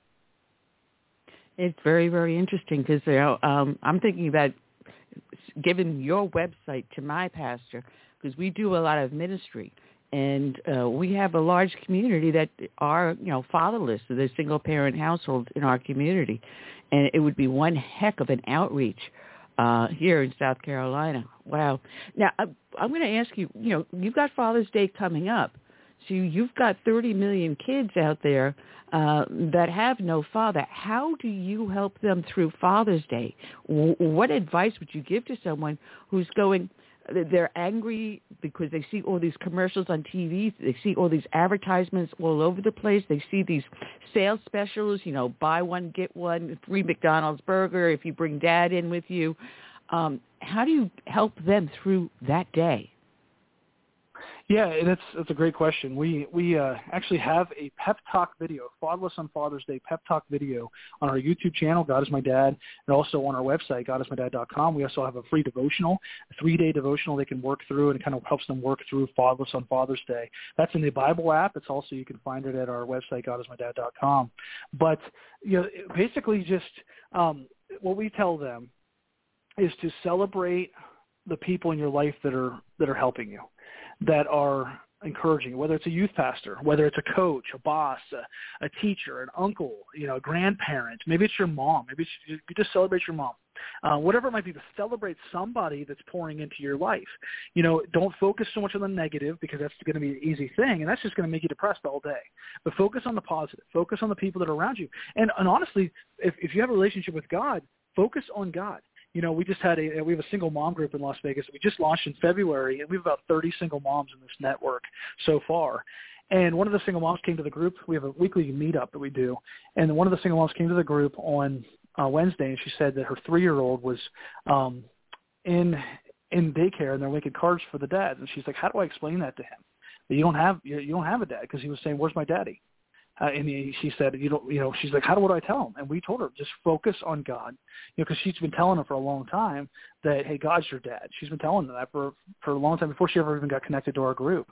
And so, just focusing on the good things, focusing on God, or focusing on Grandpa, or whoever, whatever you can do, but really God's the ultimate father. The Bible tells us, you know, he's a father to the fatherless. And so celebrate him, write a letter to him. You know, and it might sound weird, but if you're in that situation, it's not that weird. It really isn't. It's saying, you know what? I, I do have a dad through Jesus Christ, and it's through it's through God, and I can celebrate that this Father's Day. It, you know, it might you might still be you know struggling through it, but just having that hope and resting in Him and understanding that He will take care of you and He'll help you the more you cling to Him. Yeah, you know, people don't understand how complex this issue can be uh, because the statistics that the rise in crime rate, in suicide, drug addiction, alcohol abuse, uh, sex, sexual promiscuity, uh, assaults. Uh, you can go on and on and on with all of the social ills that we're having, the anger, the violence, and the vast majority are people that don't have a father figure or even a mother figure in their life. Uh, they don't have the balanced family that bring them up with an even balanced, healthy personality and spirit. And these people are angry and they're looking for a direction, but they look in the wrong place. And the end result is, is we have a society that's starting to run amok. And if you look at the number of violent outbursts that we've been having and the increase in crime, and if we can bring it back down to the root causes, is that we have allowed our society to be so permissible, so disposable, and so dependent upon government and that this is what has happened, breaking up the family unit. And what better way to create anarchy is to break up the family unit and to remove God from your life? Am I looking at this right or wrong? That's exactly it. I mean, it's, it it all goes back to the devil. He's trying to, uh, he's a divisive individual, and he's a divisive. He just wants to destroy um, these families, and he's gotten a grip on the the fatherless hearts. He's gotten a grip on the dad's hearts, and you know we're seeing the negative effects from that. Um, yeah, so definitely, and then also evil people use them to do their evil agendas. And so let's even see with human trafficking. Um, you know, these kids are getting taken advantage of. There was actually a, uh, I was, we heard of a, a, a guy that talked to a pimp uh, a few years later, a few years ago, and he was he asked him. He said, "How do you get the girls that you have? How do you how do you find the girls? How do you know who you're going to get?" And he said, "I ask them what the relationship with their dad is like." because it really comes down to that. You know, the dad really matters in these kids' lives, and when they don't have a dad, they end up, you know, going down all kinds of paths to cope with the situations that they're in. And and we're seeing that this they, they have a grip on their hearts, um, and they try to try to get them to do their evil agendas. Yeah, they're vulnerable. They're looking for love. They're looking for attention. And all you need to do is a little grooming, and the next thing you know, they're dependent upon you. Then they get hooked on drugs, and they get hooked on other things, and now they have no choice. They get locked into a life, and it all starts with having a stable home. With a stable home, you don't see this normally happening. But you're also finding, I noticed in the statistics, that it doesn't happen to just those of the society that are the uh, disadvantaged. You can come from a privileged background, and you're also more likely to fall into that an early pre, uh, te- uh, pregnancy and everything else just as easily as someone that's from an underprivileged segment of a society. It doesn't matter. It, this goes across all classes, right? Yeah, that's the thing. And we had people try to tell us when we first started ministry, well, this isn't in our neighborhood, this isn't our community, uh, that's only for the African American community. That's, I mean, so many things, such lies that they that they believed. Um, you had pastors tell us we don't have any of those families in our neighborhood, but I mean, there's millions of them, millions of them. And so, yeah, there, it, there's a there's actually a study um, that says a white teenage girl from an advantaged background is five times more likely to become a teen mother if she grows up in a single mother household than if she grows up in a household with both biological parents, uh, because she doesn't have that dad to teach her, hey, you're beautiful, I love you, you're my princess, I care about you, I believe in you, and she ends up going down that path of becoming a, a teen mother. Um, 71% of pregnant teenage girls come from fatherless homes. You know that why is that? Because their dads provide security. When they don't have security, they find that through an, an adult male or uh, some boy that takes advantage of them. And so yeah, they're going down all all these different types of paths because of not having a dad. Now, I'm just curious, is there a difference in statistics between a fatherless household and a motherless household? Do you see the numbers change, you know, compared to boys and girls or is it basically the, the same across the board? Well, we don't do a lot of work with um, motherless homes. We do have a children's book for motherless children, but our, but our calling really has been, you know, up to this point, is focusing on um, fatherless children. But there are, you know, with kids that don't have a mom, um, there is that a lot of times that lack of love um, in their life. They don't have that that mom to love them and to to nurture them, and so they might struggle with some of those things because they don't have that that nurturing that a mother provides. Um, we focus more on the, the fatherless issue um, because that's that's that's our calling. Um, and, and it, honestly, it is a big need. Someday we may focus on the motherless side of it, um, and then helping single dads and stuff. But it just hasn't. We haven't had the ability to do that yet. But yeah, there are a uh, there's a lot of um, motherless children out there that are just they're struggling. And again, the the thing is, like I said earlier, like their life is going to be off balance when one of those parents is not there. God created it for to be a a mother and a father, and one of when one of them is gone or both of them's gone, um, they face a lot of challenges and a lot of struggles in their life. And so, you know, you you can come into the life and you can help bring their life back into balance. Now, how much do you deal with in kids that are foster uh, kids? Do you get a lot of that? Um, that's we don't uh, we don't work with a lot of foster kids. We you know in churches and stuff, there's people that, that work with foster care children, but there's a lot of ministries out there that focus on that. Ours is more for the the single mom, uh, the fatherless kid. Now I was kind of fostered when I was growing up. I uh, my grandparents helped raise me. I moved in with my grandparents right after my uh, first grade year, and so I lived with them for for a long time. So I was kind of in a foster care family foster care situation, and so I you know I understand that situation. It's very very challenging, but that's not the focus of our our ministry completely. Uh, we we have kids that come through our ministry. We have churches we minister to, um, but our resources focus on not having that dad in your life. Or and we do have a children's book for fo- foster care children. We have a children's book called Eli and Ella, the Little Elephants. It basically just shows them, hey, it's not your fault, and you're a, you're you know you're a child of the King because you have you can have a relationship with Jesus Christ. Uh, these kids get ripped out of their homes in foster care. A lot of times they they they go to school, and then a lot of times they they get ripped out of their homes, and that night they have a trash bag of their stuff, and they're living in some strange person's house.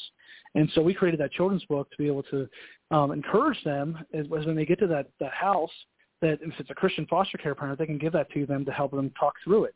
And so, yeah, it's it's challenging. It's not that's not an area that we focus in, but we have we've I've spoken at um, some you know children's homes and things like that. Um, but that's definitely that's a challenging issue because you lost both your parents and you're, you're facing through it. But it's very similar to the fatherless situation because you're still working through uh, not viewing God negatively. Uh, you know, you're still working through overcoming your fatherless issues, and so yeah, very very similar situation. But you know, we that's not just not the area that we that God has called us to focus on.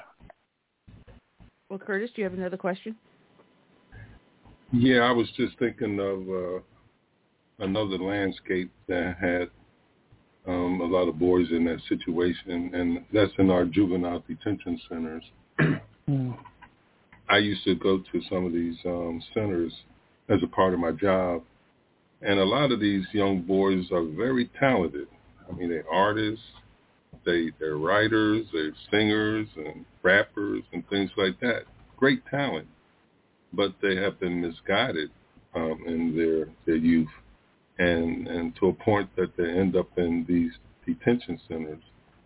Um, do you know of any program that reaches out to them to try to um, um, assure them that they too have a father? Because I would probably say 85% of those people, that those boys that are in detention centers, do not have a father figure or active father in the home. Yeah, that and that's a, that's definitely a big issue. I've spoken in some detention centers and um, at-risk schools and stuff like that, and it, it's a very similar situation. I mean, they really just need to know that there's somebody that cares about them, uh, that that God will fill the voids in their life, and so very similar. Um, so partners for that. I mean, I, you know, we we've spoken in them, but there are ministries out there that can help with that. I, you know, if you're if you're looking for a ministry for a specific thing that you're trying to to focus on. Um, I would say go to we're, we're part of the Fatherhood Commission, uh, fatherhoodcommission.com. It's it, we're one of their partners, and you know if you're mm-hmm. looking for different resources in that, you can go there and you can look at partners. Uh, we're one of the partners on their website, and you can find um, different things on there. There's even a, a place for single dads. There's forgiveness. I mean, there's um, all kinds of stuff, and there might be on there a place for um, youth detention center ministries. Um, there's a there's a, also there's an organization called Hope for Prisoners too that I've seen, but to be honest with you, I'm not sure just in general. Um, now there's a uh, refuge ministries that I, I spoke for in Augusta, Georgia area. They they do um, refuge for youth, I believe it's called. I forget the exact name um, of it, but they they work with you know different youth around uh, around Augusta and Augusta, Augusta, Georgia, and you know South Carolina area. Um, so there's there's different organizations. I think a lot of them are local though. Uh, they're local organizations, local ministries that are just reaching out to like one youth detention center or you know a couple different youth detention centers, and they you know they can you know help these kids out that way. Okay that was Full Circle Refuge Ministries is the one that I know of that, that they're based in um, Augusta, Georgia. But Full Circle Refuge, and they could probably help you find different ones. The founder is Devin Harris, and it's a it's an organization that we worked with them. I spoke in some of their youth detention centers and different things that they have. Um, definitely a great organization. Now, I mean, my question is. Day, oh, go ahead, Chris. Say, back in the day, they had I, I can't remember the name of this this program, but I think it was called Big Brother or something like that, where they would pair an adult male with a young young person, and they were kind of like, you know, uh, a, a, a positive, you know, role model. I don't I don't know if that was the name of Big Brother. I believe it is Big Brothers, Big Sisters, or something like that. Yeah, Big Brothers, Big Sisters. Yeah. Yeah, and you don't hear about them no more. And I, I think it would also be a good thing if more young people, especially the boys, you know, I know this goes for the girls too, can get into scouting, you know, Boy Scouting. You don't hear too much about that anymore. I mean, every year you hear about yeah. Girl Scout cookies, and I love Girl Scout cookies, but you don't hear much about Cub Scouting or Boy Scouting. and we've worked with Big Brothers Big Sisters in the past. We have done a um, we've helped them find mentors. Um, every Big Brothers Big Sisters chapter that I've seen has a waiting list of kids just waiting for to, for a mentor. Um, wow. So the thing is, if you're if you're a good person, you're a Christian, go pour into their life. You know, these kids, go be on that that list and help these kids out. Uh, they have different types of programs you can do. You can go into the public school and be a mentor there um, during like a you know break in school, during you know study hall, whatever. You could be a tutor. Um, Big Brothers Big Sisters, you can get matched up with a mentor. Now, they're secular organizations, and a lot of them are going very liberal. Um, they're you know pushing off a lot of liberal agendas and stuff like that. Oh um, yeah.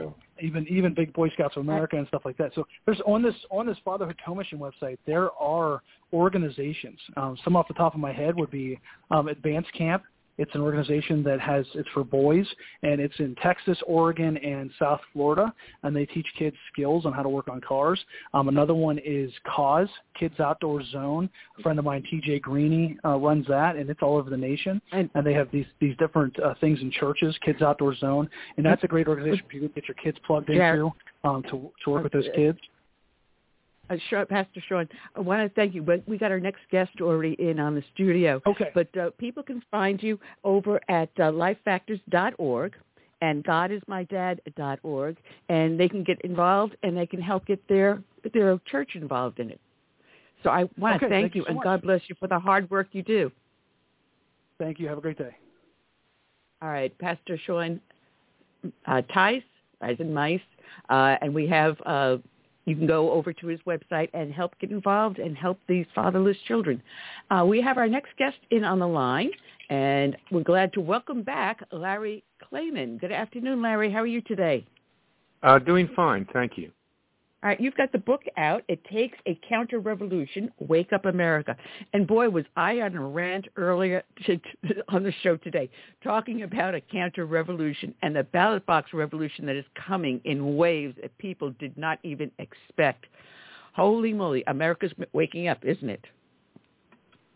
Well, it's waking up, but um, I have to caution on that is because even if uh, the Republicans take control of the House of Representatives and perhaps the Senate, we still have Joe Biden and Kamala Harris and the left in control of this country for another two years. We've been all but destroyed, you know, as of right now. We're hanging by a thread. We cannot survive another two years, and they will veto everything that a Republican Congress would seek to do. And if you look at the past, Republicans, when they had control of all three branches of government, did little to nothing. They didn't balance the budget. They didn't reform Obamacare. They didn't give us a clarion call on what's going to happen in Afghanistan or now Ukraine, although they were getting national security briefings. They go on Fox News smiling at the state of the nation because they think that will get them uh, more fundraising and ultimately back into power. So I don't know what we, we gain by electing a Republican Congress even this fall other than to assure that Biden's not going to be able to push through any more legislation, although he will be implementing more executive orders, the style of King George III in the days leading up to the revolution. So, I, you know, this is, I think, as Hillary might say, you know, so disgusting when she said it with regard to Benghazi, but it applies here. What difference does it make? Because we, the reason we have Biden and Harris is because of the Republican Party, because they were ineffective, did nothing, and in fact, uh, the American people threw them out.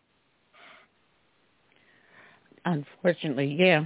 And right now here in South Carolina, we really fought to get Katie Arrington uh, to replace Nancy Mason. What happens? We have Nancy Mason. We have uh, Lamesy, or I should say Lindsey, or as I call him, Lamesy Gramnesty, Lindsey Graham. You know, we need the willpower to to get rid of the swamp creatures, and we're not doing a good job. And uh, your book discusses all of this, but you also, on as your chairman of Freedom Watch, you've been working diligently to expose all of this stuff. And I was talking earlier about Biden's threat to do an executive order should Roe v. Wade be overturned with this ruling coming out of the Supreme Court. The Supreme Court, of course, is being locked down. No one's protecting the justices, so you've got people out there threatening their lives, camping out in front of their lawns, harassing them and their family against the law. You don't see any arrests, but the January 6 people are still sitting behind bars. No, you're right, and, and see that's the problem is that Um, and I don't mean, you know, I am a registered Republican. I just haven't had time to quit. But in my book, I point out that we need to take control of our legal system again. We are trying Joe Biden, Hunter Biden, and Joe Biden's brother James for bribery from communist China, from Russia and Ukraine before President Zelensky came to power uh, there, uh, for negligent homicide in Afghanistan. We're trying Anthony Fauci for collaborating with the communist Chinese and causing the deaths of millions of people throughout this country and, and worldwide, and judges who have violated their oath of office, such as occurred with January 6 defendants, throwing people in prison without even giving them a right of bail. Uh, and then we'll get on to Hillary, Obama, and the rest. But the American people need to take their legal system back. We don't have a legal system. And we've seen what John Durham did recently, falling on his face, indicting the wrong person intentionally. Maybe he thought Hillary might kill him, like she's obviously tried to kill or did kill other people. And uh, this low-level lawyer from Perkins Coie winds up even getting acquitted. So we need to do that. And I believe that we need to declare uh, or to create a new government, not a new nation. I believe that the current political system is dead, uh, that the, the answer is no longer at the ballot box under our current system, but we need real leaders, real ethical and moral leaders, and we need to fine-tune the Constitution, take immunity away from federal government officials, from federal judges.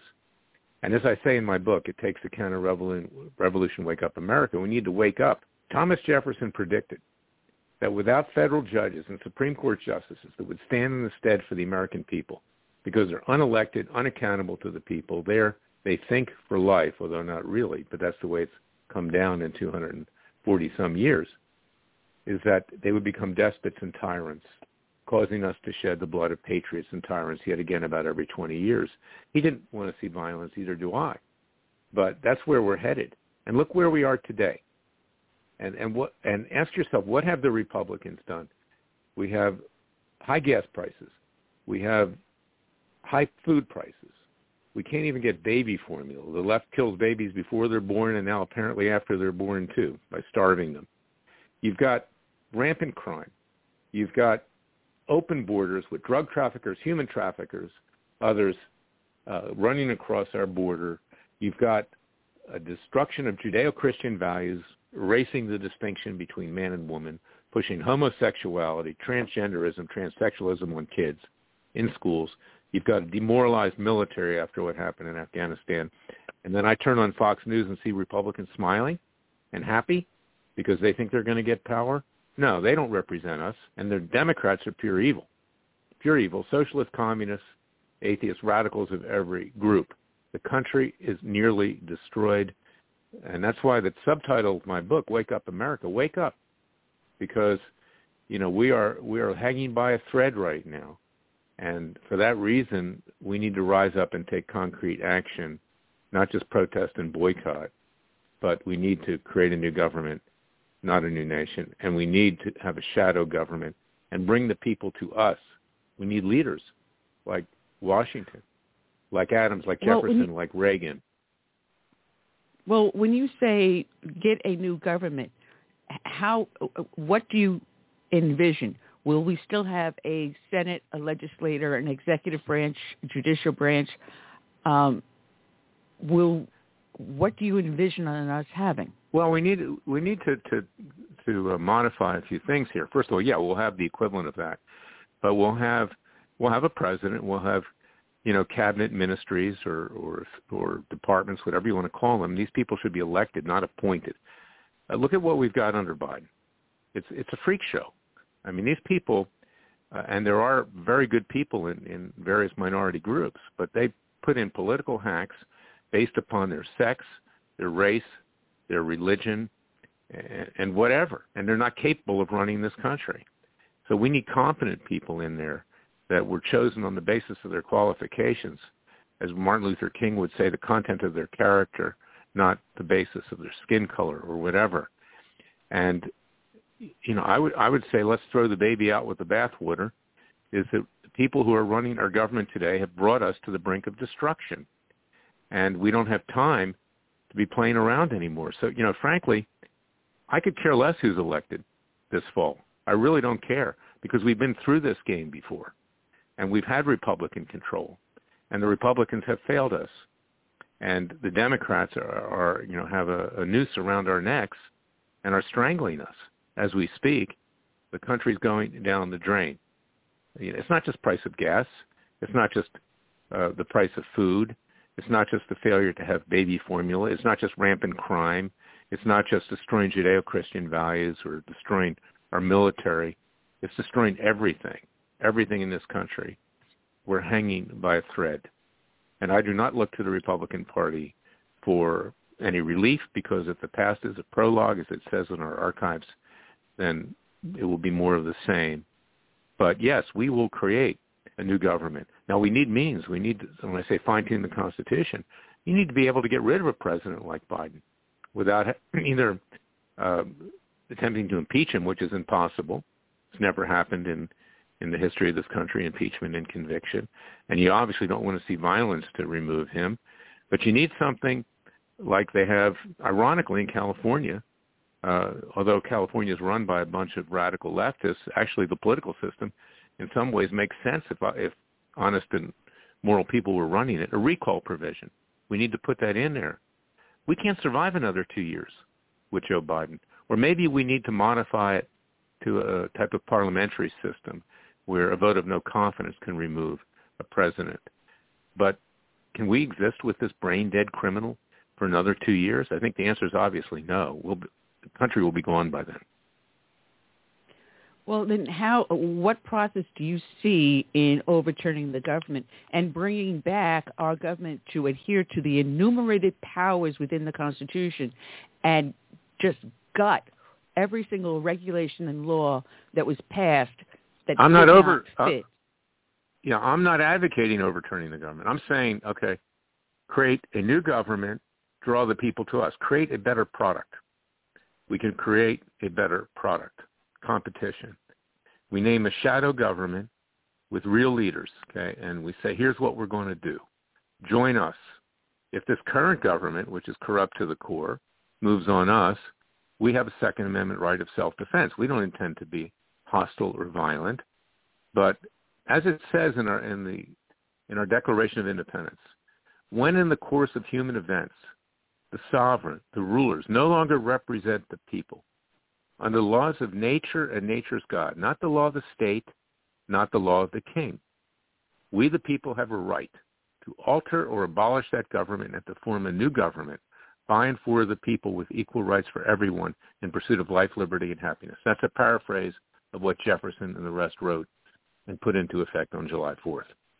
We have a Third Continental Congress at, at Freedom Watch. Go to freedomwatchusa.org to see it. We will be declaring independence we will form a new government, and we will create a groundswell of support to follow, and we'll have elected leaders that we can come to and, and, and be part of. And they, and they will see that we can do this. And I believe that the military will support us. They've had it. The police have had it. Law enforcement have had it. You know, just in the last few days, two cops were killed in Los Angeles. One of yes. thousands, yeah. you know, in the last few years.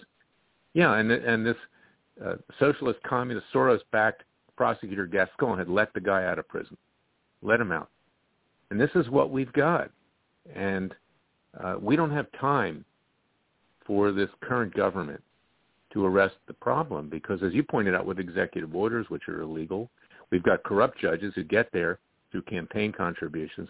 You know, if you read the, the paper lately, most of the judges in Washington, D.C., the federal judges, are Trump appointed. And they're the ones that are throwing these peaceful protesters in prison. They're no different than the Clinton or Obama judges. They're all part of the establishment. Just the flip side of the coin.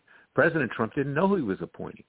They put names in front of him, Republican, you know, corrupt lobbyists like, you know, American Conservative Union, like, like the Federalist Society. They're all a bunch of lobbyists. That's what they are. And these people don't represent us. And that's what Jefferson was saying. Unelected, unaccountable to the people, they would cause another revolution ultimately. Now we're trying to do it peacefully and legally. But the answer is not uh, just to protest and boycott. The answer is to take affirmative action, to indict, try and convict the criminals who have so destroyed this country and we have a right to do it as the citizens of the United States, and to put up a slate and a plan for a new government like we did in 1776. You know, in 1776, we didn't declare war against the king. He declared war against us. We just said, hey, we're going our own way. We no longer, you no longer represent us. You have not furthered the interests of the colonies. And the Democrats and the Republicans do not represent the American people. And to me, it's offensive when I hear, when I turn on Fox News and I see, oh, the alternative is is the Republicans. It's not the Republicans. It's we the people. And and the Republicans have failed us, and they're the reason that we currently have Biden and Harris. Because if they had done their job, they could have overwhelmingly won the election. They even stabbed President Trump in the back. And, and this clown, Kevin McCarthy, who plans to be Speaker of the House, right after January 6th, he was calling around uh, conspiring to have President Trump uh, impeached and or removed from office. And now he's Trump's great friend. Trump doesn't learn his lesson. He'll be stabbed in the back again if he decides to run again. So, and, and we thank Trump for what he did. We thank him, and I supported him. I was in the fact his de facto law firm, but we need to move on. We need someone like Reagan. We need someone like Washington. We need something, someone like like Jefferson or Adams, uh, who can coalesce the people to a greater extent, even with all the fraud. Trump would have won well, if he had kept his mouth shut. Okay, he offended so many people. Someone, oh, is, is there someone out there to step in? But is there someone out there to I step think, in? I think I think DeSantis may be someone, Governor of Florida. I think, uh, yeah, but not as part of the Republican Party. Invite him to join us. The Republicans will stab him in the back too. Already, Roger Stone down in Florida is trying to destroy DeSantis because he wants to see Trump, you know, re-enter the scene. But so far, the guy seems to be good. I don't know. We'll see how it turns out. I mean, he just doesn't talk; he acts. We need somebody like that, frankly. But not just him. Yeah, well, there are other people. Sarah Palin, Tulsi Gabbard, a Democrat, maybe. People who have who have been ostracized from their own political party and know just how corrupt those political parties are. We can we can find these people, people in the arts, people in science, people you know, honest lawyers, if you can find one, and I'm a lawyer myself, I know what I'm, what I deal with on a daily basis. Uh, you know, we can find these people. Uh, they do exist, and with God's grace and divine providence, we can succeed. Well, you know, we're talking. You were also following the stuff going on for January 6th. Um, how do we help these people that have been languishing seeing their constitutional right violated left and right, their human rights. We have one guy that hasn't had his cancer treatment since he's been incarcerated, and he's got one foot in the grave at this point. How how do we well, go around and I've got two them? class action. I've got two class action lawsuits. Okay, in Florida and in California on this. Uh, over what's been going on with January 6th, turning the FBI into a Gestapo you know, FBI and my former alma mater, the Justice Department. But it's what I'm saying is, is it, let's form our own government. Let's let's go our own way, and and and get judges who are elected, not put in power with political campaign contributions, so they have to pay back the people that put them on the bench. You know, we need a broader discussion right now. This system doesn't work. It's gone downhill. It's over. Stick a fork into it. It's over. And I'm not advocating violence. But like I said, I could care less who's elected in the fall because that the system of government does not work. It does not work. Well, not with corrupt people, not with corrupt people running it. We've we've seen it being weaponized against us. And when the Tea Parties were formed, it was weaponized really against us. And I was one of the few people that says when we form ours, do not make it a 501c3 because they will use it against us. And they did and they crushed the Tea Party movement. I'm still around. We still have our monthly meetings yeah. because they can't touch me because I stepped outside of their realm, uh, which is what I think you're you're saying your shadow government needs to do: step outside of their realm. Yeah. So read and my show book. The American people. I've got a yeah. Yeah. Read my book. I have I have to do my own radio show in five minutes, so I apologize free, uh, Special Prosecutor Larry Klayman. You can hear it at freedomwatchusa.org in 55 stations. Form a shadow government. Give an alternative. here's what we're going to do. You remember when Newt Gingrich, you know, he tried something. Newt is obviously not perfect. He's got his issues. Remember contract with America. With America, he gave yep. the alternative. Okay, let's give a new government to the people and show them what a real government can be. And if Jefferson and the rest of the founding fathers had been alive, believe me, they would have retooled things by now, and they would have reestablished an ethical and honest government. But 90% of what they put into effect was brilliant, inspired by God, but they weren't God, and they weren't perfect. And there's some things that we can improve to have a more perfect union. And and I suggest that in my book, it takes a counter-revolution, Wake Up America, that you can get at freedomwatchusa.org, Amazon.com, and all major booksellers. And it's not just All reading right. my book. That's not enough. It's acting. It's acting after you read the book. It's Absolutely. Well, Larry, it, it's been a pleasure, and they can find you at Freedom Watch as well as your book is up on Amazon. There's a link on the show, so when people listen, they can click on Thank it, you. especially when they hit the archives. So we'll Thank be you, talking again. Have a blessed day. I look forward to it. FreedomWatchUSA.org. You have a blessed day, too. God bless. Okay. All right. Check it out. Uh, I have the book downloaded on my Kindle. Uh, unfortunately, Curtis, our next guest, George Santos, had to cancel. He had a scheduling Oh, conflict man. last second. So that leaves us feeling, I mean, well, hey, can't win it all. Can't win it all. so uh, we're waiting for uh, Heritage that will come in at 3.30. Uh, so we have just a little time to uh, to play. And uh, Tucker Carlson was talking about uh, this new red flag law, and he just basically nailed it. Same thing I have been saying all along. The law is so unconstitutional. It is staggering that it has been allowed to be implemented in various states. And they say it's for public safety. And for those who are not familiar with what the red flag laws are, basically anyone can turn around, go up to a judge, swear out a complaint against any other individual. It does not have to be a family member, does not have to be a spouse. It could be a perfectly, it could be your neighbor or just someone you just don't like. You swear out a complaint saying that they're a danger to themselves and to the public. And that individual has no idea that this is being done behind their back. And the next thing I know, the judge gives a warrant for the confiscation of that individual's firearms.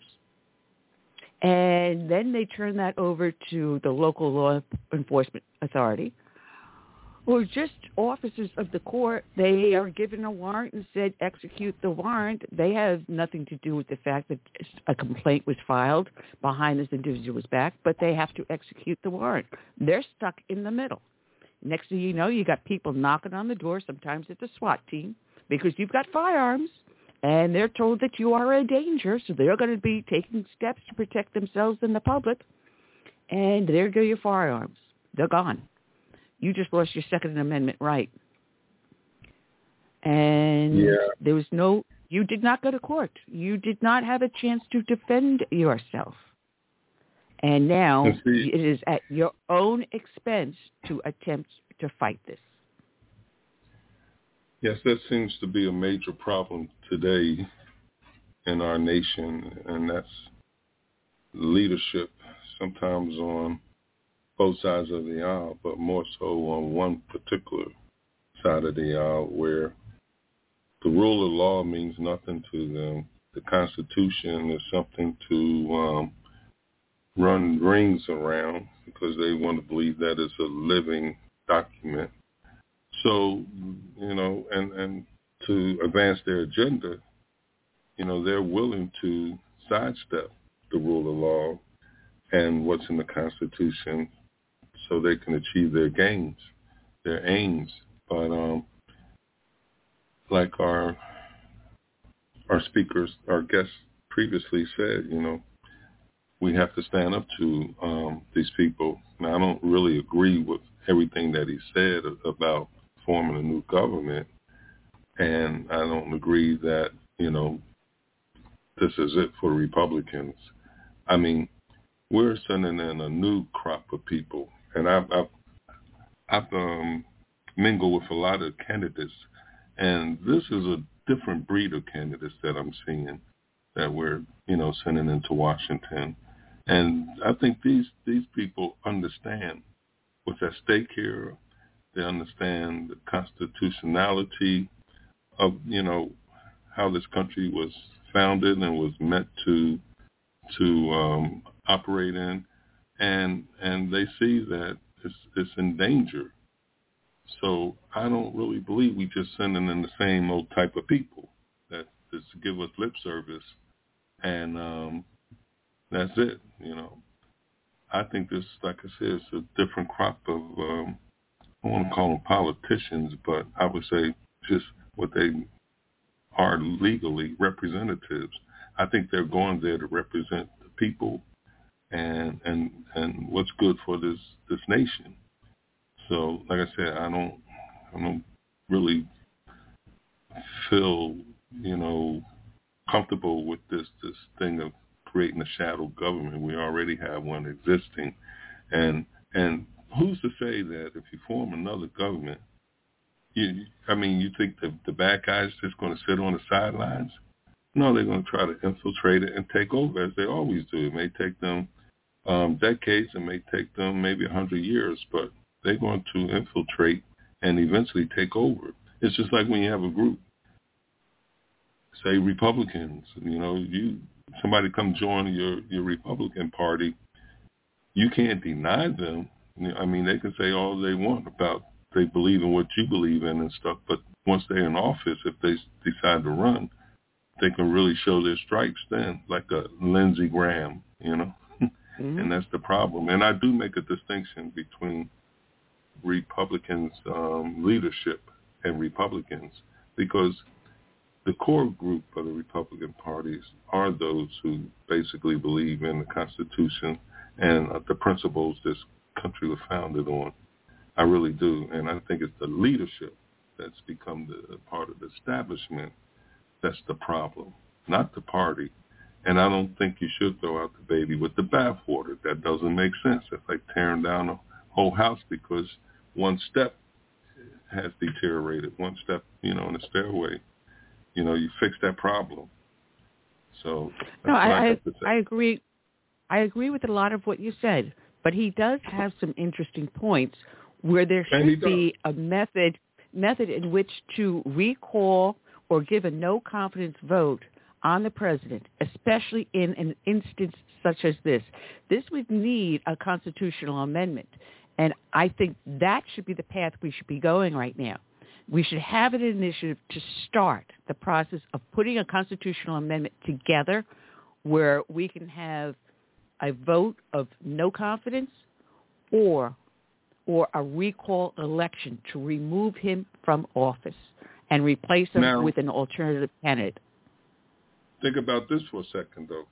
Who's to say they won't corrupt that system when they get somebody in office like a Trump they don't want in there, and they go cheat in their recall, you know, process or method? That's where we need state by state election integrity laws. We've been passing them here in South Carolina and down in Florida, Texas, state by Georgia. We need state by state initiatives to protect the elective system and stop right. this popular vote movement.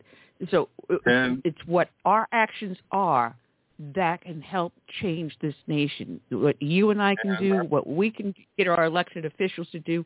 So we need to start an initiative for a constitutional amendment to either allow a no confidence vote or I should say it should be a recall election using the electoral college and not a popular vote. We need to stop this popular vote bullshit. Excuse my language, folks, but I, I'm getting a little ticked. I agree with you. But like I said, the Democrat states are not going to vote for voter integrity. If we use if if if we use the vast majority of the American people who side with us and explain to them the importance of this, I think we can get it done. I honestly do think we can get it done. But we have to get the message out and the message clear. We have a lot of people defecting the Democrats because they have become too liberal. And if we put something there that is a common sense solution, you will find the majority of the American people will vote for it. If we start to demand that we keep the enumerated powers restricted to Congress, to the executive branch, to the judicial branch, and the states reclaim their power, and every single regulation and law that passed that is not part of that those enumerated powers, they become null and void. And that's how we take our nation back. And see, one of the things Larry said was, and he, he only he only exposed one side of the sword. He was saying that um, anything, even if we took over the House, anything that we we came up with that was law and needed to be signed by Biden, he could veto it. But I mean, yeah. that works in the unless other, you uh, unless you have too. That goes unless the other you've way got the three quarters. But it, it, no, no. It, if if Biden vetoes it, unless we have control of three quarter majority in the House, we cannot override that veto. So he's looking at it possibly that way, which means we must fight to get a three quarter majority to override any veto he has. And that's a good thing you said that because that's in our favor, we win big, this big red tsunami, not a wave, tsunami. But what I'm saying is if Biden himself or whoever's running the White House try to get through something through Congress with the Republicans in power of both houses, they can stop that. They can block it. And he never said that. He just came up with the the well, you know, the Republicans want something to be blocked by uh, Biden, but the Republicans can can slow down or even stop some of his um, um, bills or whatever, you know, his ideas. I mean, he could he could sit there and throw out presidential um, decrees all day long, but the thing is, those could be um, erased the, the moment um, a Republican president comes behind them. You know, that's not set in law, and they really don't have any enforcement teeth. Really, it's just a perception. You know. Well, what we also have to do is restrict the executive power for these executive orders. They must be only issued under specific circumstances.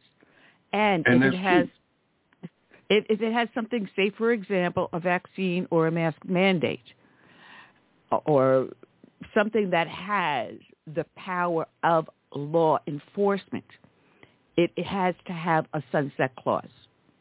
If it is just a decree to say it's cupcake day, hey, it doesn't matter. But if you're turning around and saying that the military must be vaccinated or they lose their job, wait a minute. Um, that's an executive order. That is not a legislation. Uh, most of the people that signed up, that was not what they signed up for.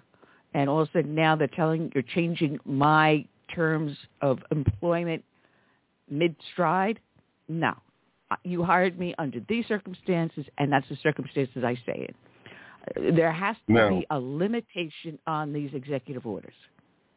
Now, what I want to add to that, throughout the American history, you know, we're supposed to have three equal branches of government, but there's two of them that always seem to be trying to get uh, a, a heads up on the other, and that's Congress and the executive branch. Now, we have had um, periods in our history where it was the Congress who exerted their power over maybe a weak president. Or then we had the reverse where the executive branch, you know, we had such a dynamite um, figure um, in the White House that um, they they seem to be more um, in control of things than the Congress. We had a weak Congress. So it kind of like flips back and forth throughout our history, and and that's why I'm saying we're we're sending a new crop of um, candidates up there to Washington, and this may be the time in our history where we, as Republicans, can get the upper hand as we did during the the 1860s when we um, came up with men, amendments to abolish slavery and uh, and give blacks the right to vote and own property and become citizens. That that was no easy task because the the the, the southern um, Democrats they were all against that, but the Congress, the Republicans, they were strong then, and they stood their ground. And see, that's what we need. We need to get people in there like that, and that's what I'm thinking. That's that's what I feel from what I hear and see, and when I talk to these candidates. I'm seeing people of that ilk. You know, they are not afraid of the Democrats, and they're not afraid of our leadership. You know, um, that we have, like Mitch McConnell and, and, and people like that. So I'm more optimistic. I don't, I don't, you know, have a pessimistic viewpoint of things. Well, we also need to encourage encourage the Democratic Party to come back to the center. Uh, people like encourage more people like Joe Manchin or Tulsi Gabbard. And you know, when you get someone like Ilhan Omar or Rashida Tlaib and OAC, AOC. yeah, AOC. I mean, we AOC, have to yeah. we have to use also the power of the the press to expose them for what they are. And you know, they're the public's dear, the pub, oh, the public's sweetheart. They're the flavor of the month. But no, we have to do the cancel culture the right way against these individuals and expose them for you know how harmful they are to uh, the American way of life. This coming up again and trying to push this Green New Deal, but this this I love. Uh, you've got Biden and all the others on the left pushing these electric cars, how marvelous and wonderful they are. You know what they're not letting the public know about, Curtis?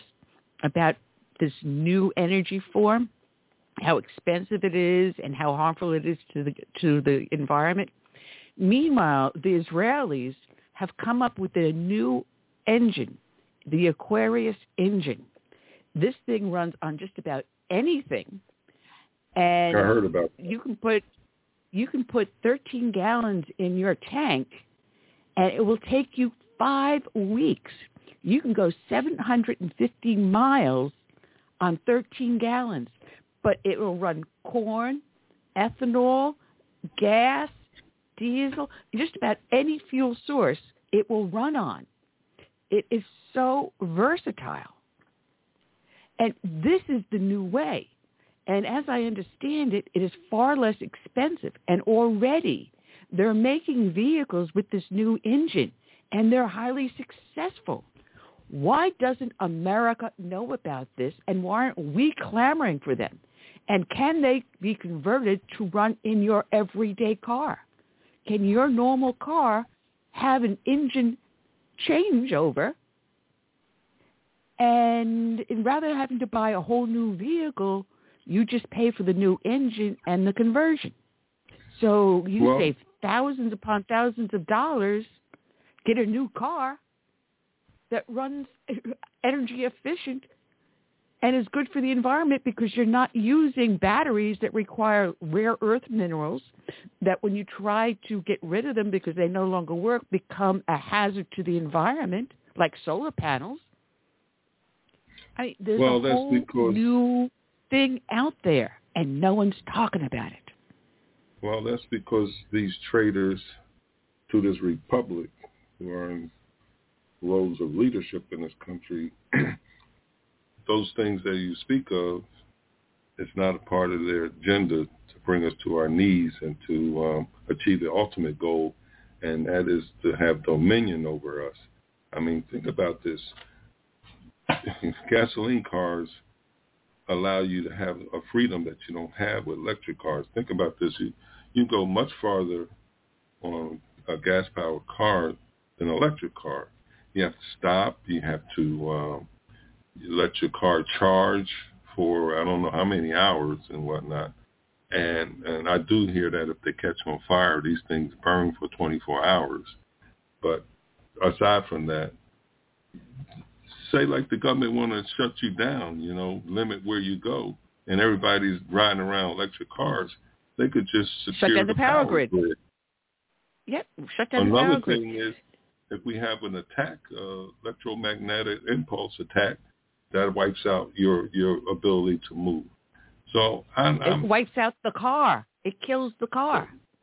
that too, and, and so you've got eighty-five thousand piece dollar piece of junk sitting in your driveway because an EMP just fried all the electrics in it. Right. Got a hunk of junk. The only ones that be Now, riding around is the ones in the 1960s and 50 cars. Not only And that, the electric grid cannot handle these cars. They cannot that handle the cars. They cannot handle. So- if everybody in America had electric cars, the power grid couldn't sustain it.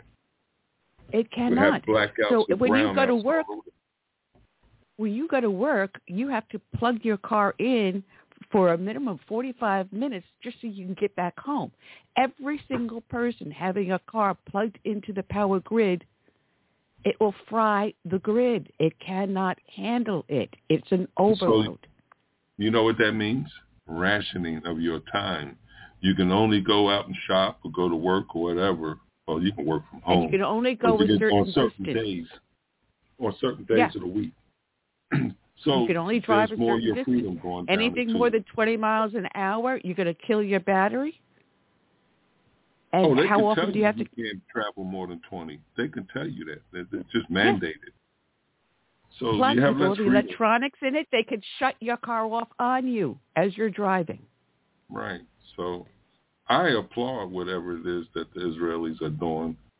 And um, I hope Well- that some of our billionaires with our kind of mindset, like Elon Musk, will, um, you know, buy into that technology and, and, and, and start producing it here. Well, I've got to take a look at this company, Aquarius. I'm I'm definitely going to find out a heck of a lot more exactly how it works and how it can be used and how much does a car built with this engine cost and are there mechanics out there to to repair it because it looks like it doesn't have a heck of a lot of many workable parts.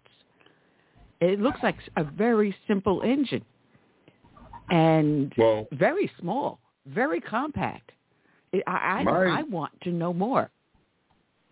my understanding is that the American car originally was made to run off of um, like corn or something like that, long before gas came into the picture. Oh, they but had, they because had all we different had types. this, we had this oil boom, you know, that started with Rockefeller. He wanted a way to, you know, get his oil into the market, and uh, he took over that, you know. Yeah, there were all different And- types of uh, different types of cars and different types of engines. You had the steam engine too. The, the, yeah, cars ran on a steam engine. Uh, It, there was so many, but the more economical and easiest to produce and easiest to maintain was the combustion engine, and that's why we have that today. Uh, if there's something new with this Aquarius, I want to know because I know the, the electric car is not going to be the way we're going to go. I, I just flat No. out, it's not going to succeed, and no one can afford these things. I mean, you can go and get a used car for about what eight, nine, ten thousand dollars. All right, in today's pandemic market, that ten thousand cars going for fifteen, twenty. But can you go out there and buy an eighty-five thousand dollar car? That's buying a small house. That's buying a condo. That's buying your apartment. Now, what's more important, where you live or what you drive? And I think it's going to be where you live. You're not going to be able to afford that $85,000 car. And it's $85,000 today. What is it next year? 100,000, 125? And oh, Mhm. don't don't even look at the luxury end of those vehicles. You're probably looking at uh, 250, quarter million, half a million for a car. Who's going to spend Now, that I have money? a I have a question for you though.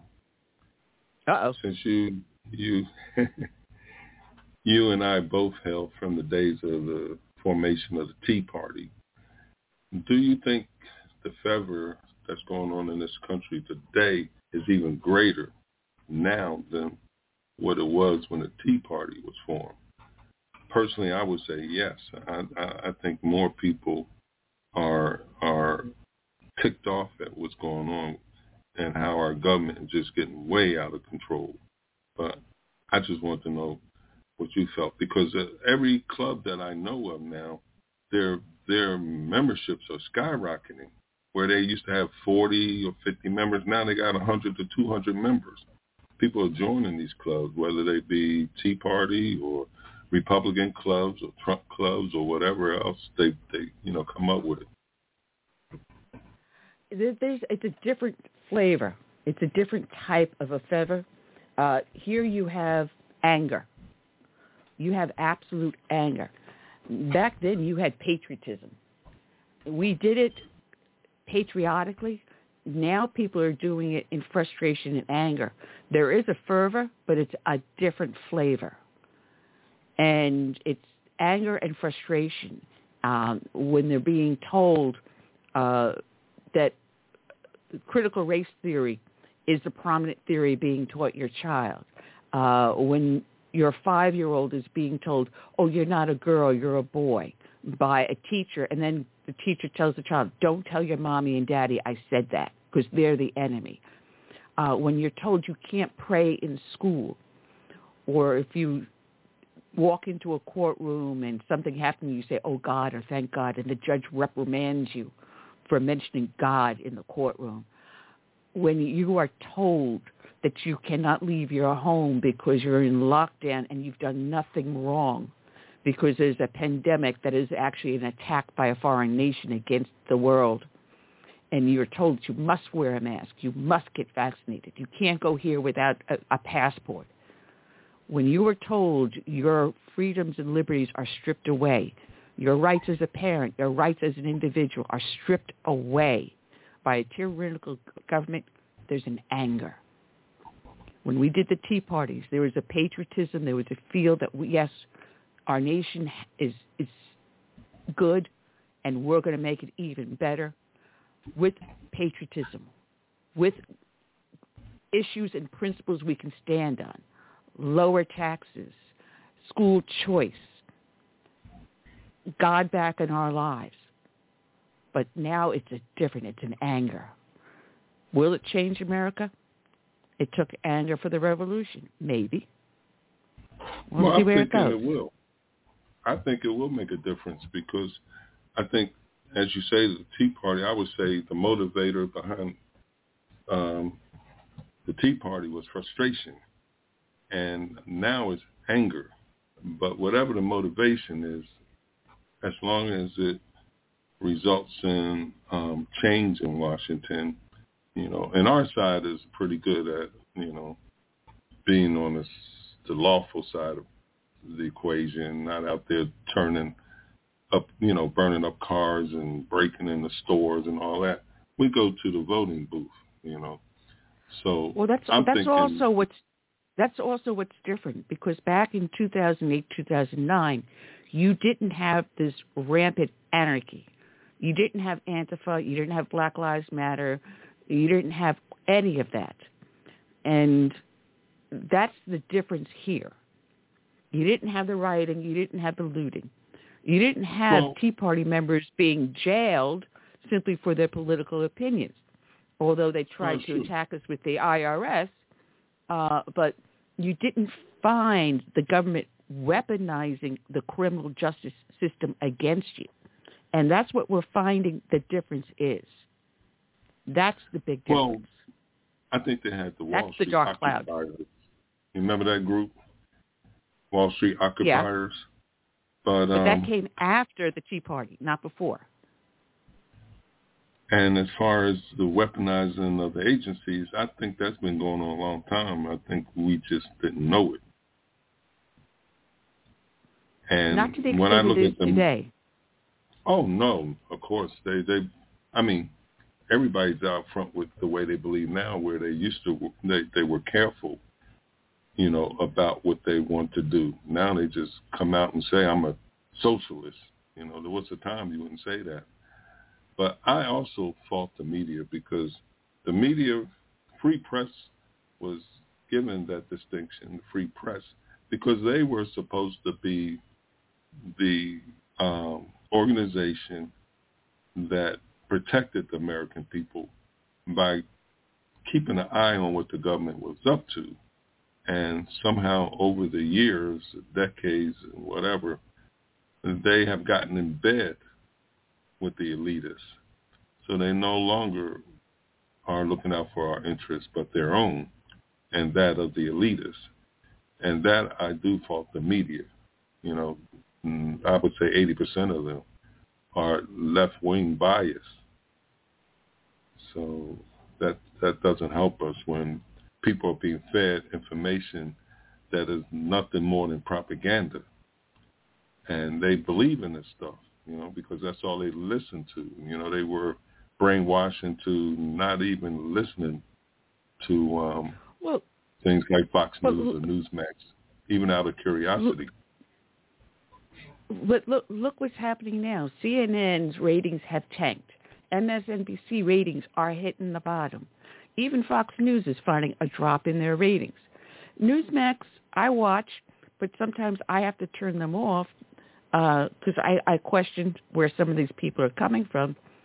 Um, OAN is more of a commentary than news. You don't get real news anymore unless you hit a local station. And even then you see a little something thrown in that makes you groan. We, it's really hard to find a good conservative news outlet. You've got the Daily Signal, yes. You got Breitbart. Uh, you've got a, a, a few of them, but they don't have the vast audience that you would have that, say, Newsmax is growing their audience. And I just wish they would keep down the conservative path. They sometimes try to show the opposite side, which can be funny as as oh heck sometimes because you see uh-huh. the the uh, liberals turning red in the face while the conservatives just getting them, just poking, poking and poking. Like Betsy yeah. McCall going after this other guy earlier today, and she did not back down. Oh man, and she started turning red. She did not back down. Yeah. But that's but what see, you have to do. Expose the left for what they are. And I think Newsmax is starting to do that. I, I wish they would stick to that. And oh. sometimes they let a, a, a progressive on there go on and on and on. It's like that's when you grow. It's oh. like cut the person off. Get to the truth and the heart of the matter and expose them for the wrong Mm. side of the road. I agree. But I'm gonna tell you one of the, the sources of why people are angry on the right, because they obeyed the laws of this land. They went and voted for their candidate, and then to find out that the other side cheated and blatantly cheated, and then going to tell our side that you know you're wrong. You know your candidate that did not win. Um, there's no proof that we cheated. So we're going to create this thing called the big lie, and we're going to stick that to you anytime you start start talking about us cheating. And that's what's ticking off a lot of people on our side. That's where the anger comes in because they they have no scruples about themselves. Those on the left, they are they will lie, cheat, and do whatever is necessary by any means necessary to get their agenda across. And then we're frustrated because our leadership, they're not standing toe to toe with these folks and fighting back. So that's where the anger part comes in, I believe. What well, do you think? Uh, you bet. I I think there's there's a lot to both sides of what you and I are saying. I, I'm seeing I'm seeing a dark anger. If we can turn that into a powerful force of good, then we're going to be on the upswing. You uh, about ready to call uh, Jarrett in because I don't see him dialing in just yet. Sure thing. Okay. Sure. While Curtis is doing that, uh, we are going to take, I think, a little bit of a short break, and uh, let's see what we got here. And we'll be right back.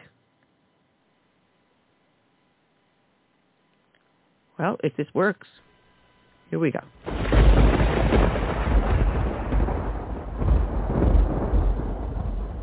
When an emergency strikes, what's your first impulse? If your answer is run to the grocery store, you're likely to find chaos and plenty of empty shelves. So how do you avoid this? Well, it's simple. You use today to make a plan to prepare for things that may happen. It's a hurricane, earthquake, blizzard, or even social unrest, especially in today's political environment. The practical place to start is by storing up food in your home. And I use My Patriot Supply for my food storage. If you don't have an emergency food supply, it's time to do so. Here's a great item that makes it really simple. A two-week food kit that comes in a rugged tote. And it's only $75 when you go to my special website, preparewithsouthernsense.com, or call 888-441-7290. This food kit includes breakfast, lunch, and dinners that will last up to 25 years on your storage shelves. So order now and prepare yourself and then rest easy.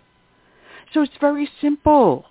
Just call 888-441-7290 or go to preparewithsouthernsense.com.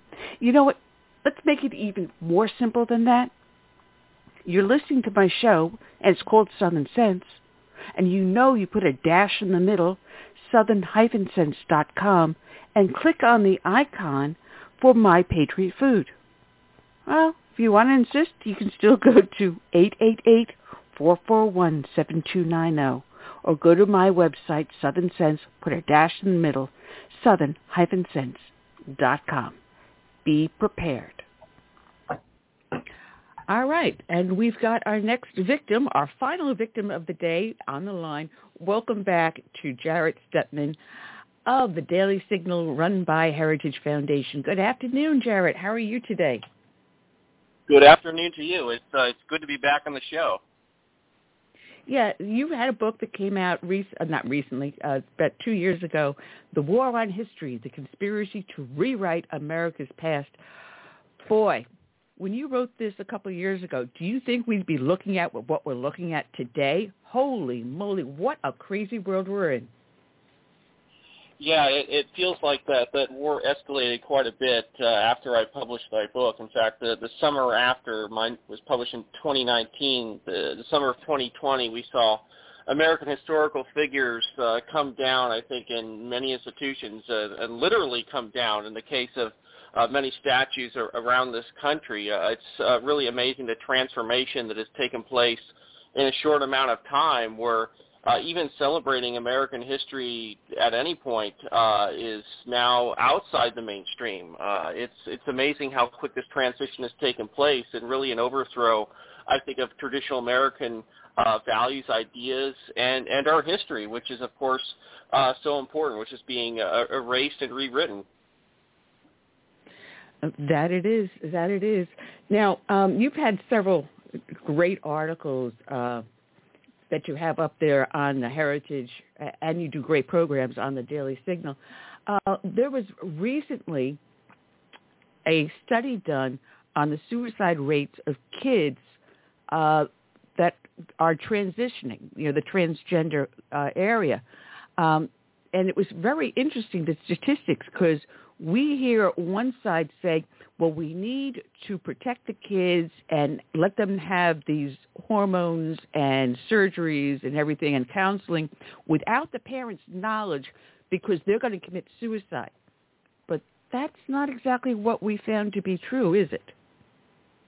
No, it isn't. This is based on an excellent study by my colleague uh, Jay Greene, who uh, examined essentially data uh, between states that uh, allow uh, essentially minors to access these kinds of treatments, hormone treatments, pu- puberty blockers, and uh, and and surgeries, uh, versus those that require parental consent. And what he found is actually a, a divergence in the su- suicide rates in those kinds of states, uh, certainly uh, in the last few years, an escalating divergence.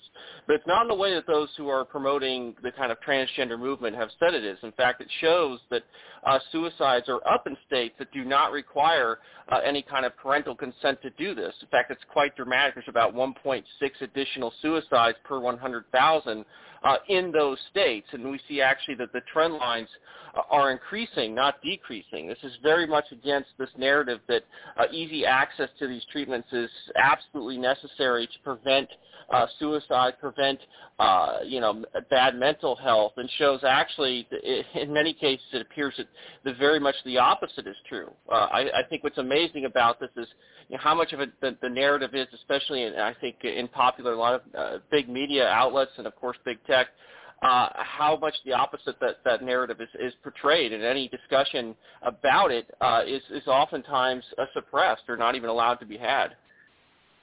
You know, I found it amazing because the statistics came. It's a 14% increase in youth suicide rates. That's a huge, huge jump because you can say, right, it's so many per 100,000 or 10,000. But when you give the percentage, then it becomes mind blow- blowing. These children are, I feel their life is so bad and so desperate, they're willing to take their young life. And, and that is what is so saddening.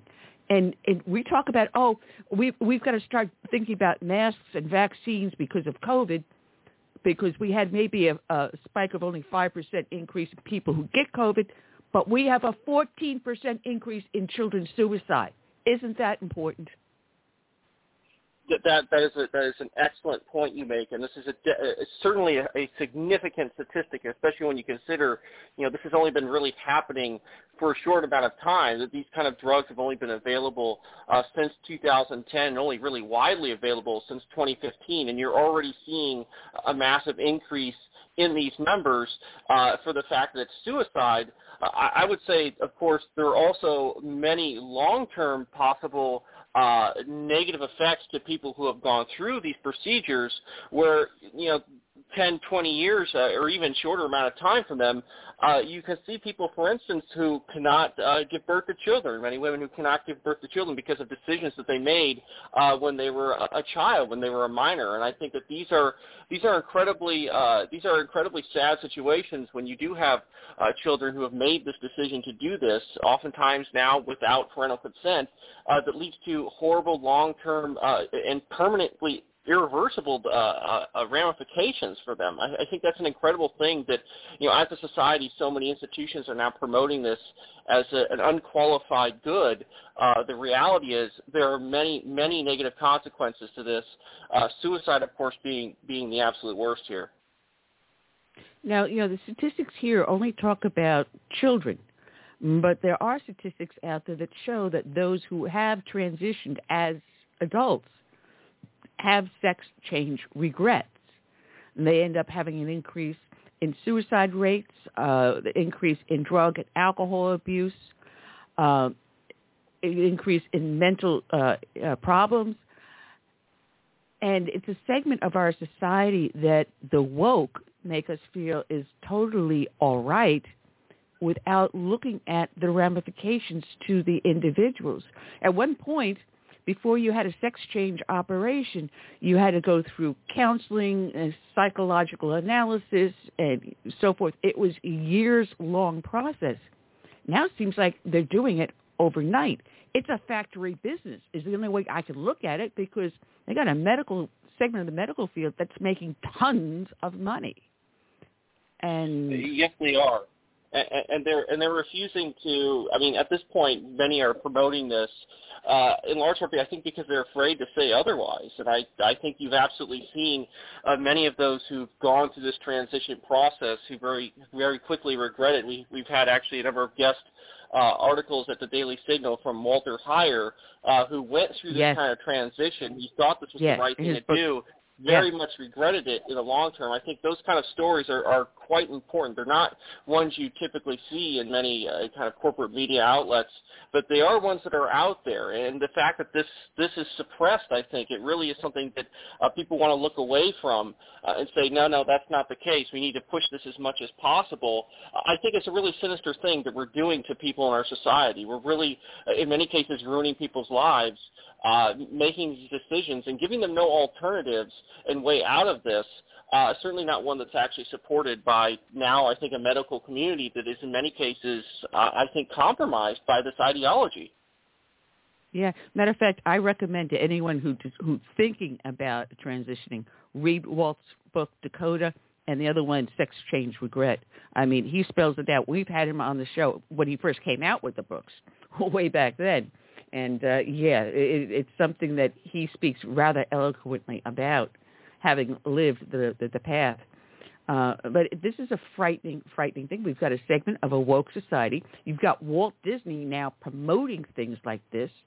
Uh, you've got now.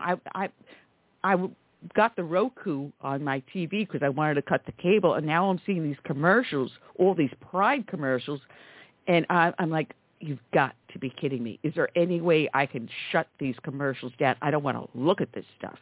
But it, it, they're making it seem like this is normal everyday life, when it used to be less than 1% of 1% of our society. You didn't see it with girls. Uh, you normally saw it with boys and 1% of those that transitioned would be less than 1% female. But now it's a, a pandemic. The only other way to describe it.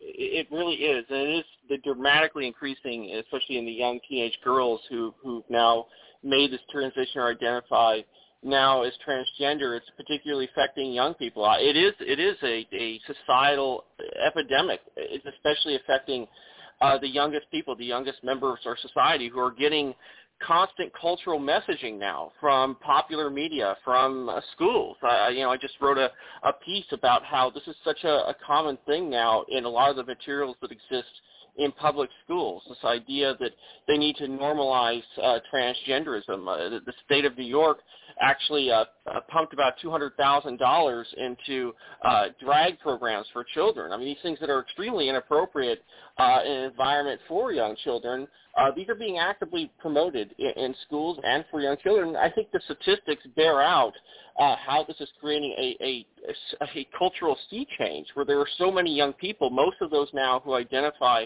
as transgender are under the age of 25, and those numbers have doubled uh, in the last five years. Uh, that's not that's not a natural phenomenon. That is because of I think the, the cultural messaging we're getting and this this promotion of this idea that it's all good in all cases, that this is a good thing for society, this is a good thing for children.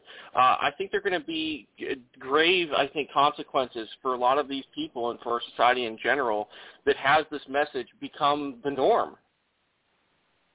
Well, you know, I, I, I, two things come to mind because there was a stat I saw last night uh, about suicides between the age of 17 and 25, and it was a huge spike in those that were committing suicides being those who were transgender. So you're not talking about just these young kids. You're talking about a 17 to 25 year old segment of society. But I, I when all this tr- started trending and it started becoming a a, a, a uh, uh, what was the word you used? I said pandemic. Uh, a societal, a wide epidemic. I mean, it really is. Epidemic. Uh, thank you. That, was that was a a cultural season. Yeah, that was a brain fart. But if it's being deliberately spurred because we have a global society wanting us to reduce our population, what better way to do that than to go through to the youth and make it impossible for them in the future to have children? How much, I'm wondering, can we trace it back to something like that? Who is spurring this? Where's the, all this financing for everything coming from? It can't be just from a woke society. Someone's got to be pushing the button, I'm thinking. Yeah, that there are there are huge uh, institutional pressures right now. I mean, there's uh, organizations. There's this big nonprofit called uh, the Trevor Project that pushes this. It co- partners with much of corporate America to promote these and promote materials uh, on this and to push this into into schools, into curriculums. There's there is a, a massive amount of money with this, and I think you're right about talking about uh, children in particular. I mean, it's just, it's almost uh, you know it's it's a common theme, and especially in many revolutionary societies, to try to uh, change the minds of young children. And children are more impressionable; they're willing to accept and believe things that are outside of common sense. I think more quickly than others, and I think radicals who do want to change our culture and do want to transform things are more likely to target them uh, than adults at large. And that's why I think seeing this now pop up uh, in schools and in I think a lot of media that's directed towards children, including like as you said, uh, with a lot of Disney programming where there's been a, I think a, a concerted push uh, to, to normalize this, to make this uh, not just accepted but outright approved. You're supposed to uh, clap along for this and, and be excited about it. Uh, I think there is a, a widespread societal push on, on this matter, and it's accelerating very quickly. I mean, just the last few years, uh, we've seen a huge uptick in this, and to the point where you have the, the presidential administration, President Joe Biden, is effectively threatening states that if they make, put any prohibitions on uh, transitions for young uh, for children, uh, they'll have civil rights violations uh, and, and other uh, threats from the federal government. So this is coming from culture, and it's coming from it's coming from government. It's coming from agencies uh, that are promoting this. They're trying to change our society from the bottom up. Yeah. Well, uh, well, you're talking about civil rights violations from the Biden administration. I just saw an article that I said finally someone got this right. I don't know if you saw in New York State there was a group that was wanting to protect the civil rights of an elephant. I believe it was in the Bronx Zoo, saying that he was held against his his uh, his will, and they were violating the elephant's civil rights. That's how far I think our society is starting to go. So the Biden administration threatening parents with exercising their parental rights against a child's uh, misguided perceptions is I'm I'm shaking my head. I really am shaking my head. But this is where we're heading. I want to change the subject just a little bit because this is something that's immediate also, the attack on the Second Amendment. And there's two bills that are heading out of House, um, H.R. 7910 and H.R. 8. What are they and why should we be afraid? Yeah, I, think what they're trying to do is uh, their their attempt to add, of course, red flag provisions, uh, like a federal uh, red flag provision to gun laws. They're also trying to limit uh, the number of uh, ammunition that you can have for guns. They're trying to limit. Uh, they're trying to go back to the old, uh, you know, assault rifle, as they call it, bans uh, of the 90s. I, I think these are just incremental steps on the way to general prohibition of firearms. You know, we've seen this kind of attempt uh, certainly throughout the decades, certainly from Democrats. I think, unfortunately, in this case, you're seeing a number of Republicans that are actually jumping aboard on some of these provisions.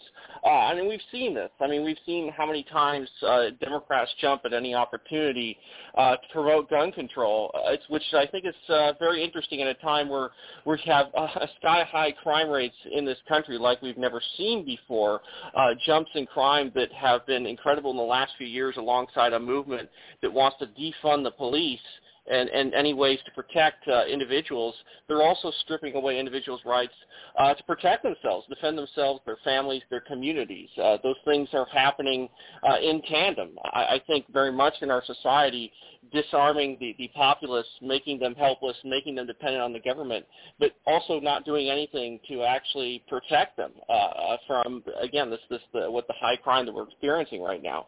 But of course, guns themselves are are for there for multiple reasons, not just to protect yourselves uh, from criminals, but also the threats from from the government itself, which of course was the original intent and the creation of the Second Amendment, uh, which does not create a right, which simply protects the right to bear arms, which uh, belongs to all people everywhere. And I, I think that there is a, a very serious and grave assault right now happening on this our Second Amendment freedoms in this country. Uh, they've used recent news events to try to undermine that, but um, I think there's very little evidence that it will actually prevent the school shootings that they that they say it will. I think that they've they've dodged many. I think of the recommendations to make schools safer in this country uh, in, a, in a larger effort to promote their larger policy agenda, which is to dis- disarm Americans. Unfortunately. Well, you've got a, north of the border, uh, Justin Trudeau putting in his proposed law, uh, which would be a mandatory buyback, and no one owns a gun anymore. Guns are only for hunting, is what he's saying, and it's a privilege. Uh, when Justin Trudeau did that, immediately on the heels, didn't we hear Joe Biden say, owning a gun is not a right. The Second Amendment is is flexible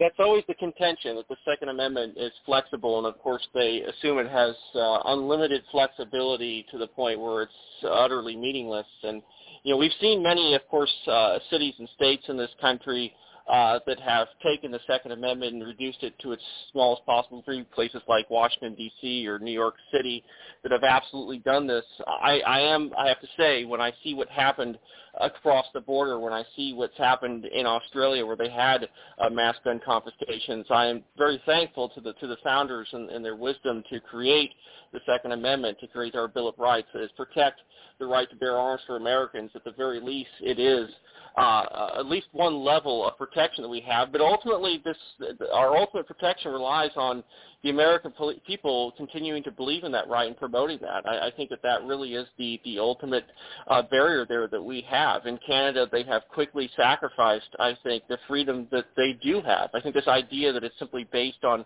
hunting is, I think, uh, it's a joke. It's it it, it insults uh, what the basis of the Second Amendment was, what the basis of natural rights that I think this country was created on, this country was founded on.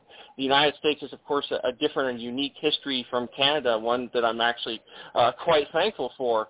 Uh, but I think seeing these kinds of restrictions and seeing what other leaders abroad are doing uh, to confiscate and to take away the rights of citizens, I, it's, I think it's no coincidence that Canada in the recent years has also had uh, grave restrictions on the freedom of speech in that country as well. I think these these rights tend to fall uh, in tandem with one another, especially when you have uh, uh, regimes that are very much for that. And Trudeau has certainly shown that. I don't think Biden and his administration are that far off. It's simply a matter of what can they get away with in this country. I think that we are again we're fortunate to have the Constitution. We're fortunate that there are some uh, in America who still oppose him. Yeah. Now, we only got a few minutes left, and the red flag laws that, that drives me up the wall. Um, it, it violates every just about every human constitutional right we have to a speedy trial, to face your accuser, uh, trial by a jury of your peers. These red flag laws go in with a warrant where you have absolutely no idea that a complaint has been sworn out against you in a court. You have no representation. And then it's up to you to prove to them that you're not insane, you're not the wacko person, and that your neighbor across the street just doesn't like you simply because you don't cut your grass on time.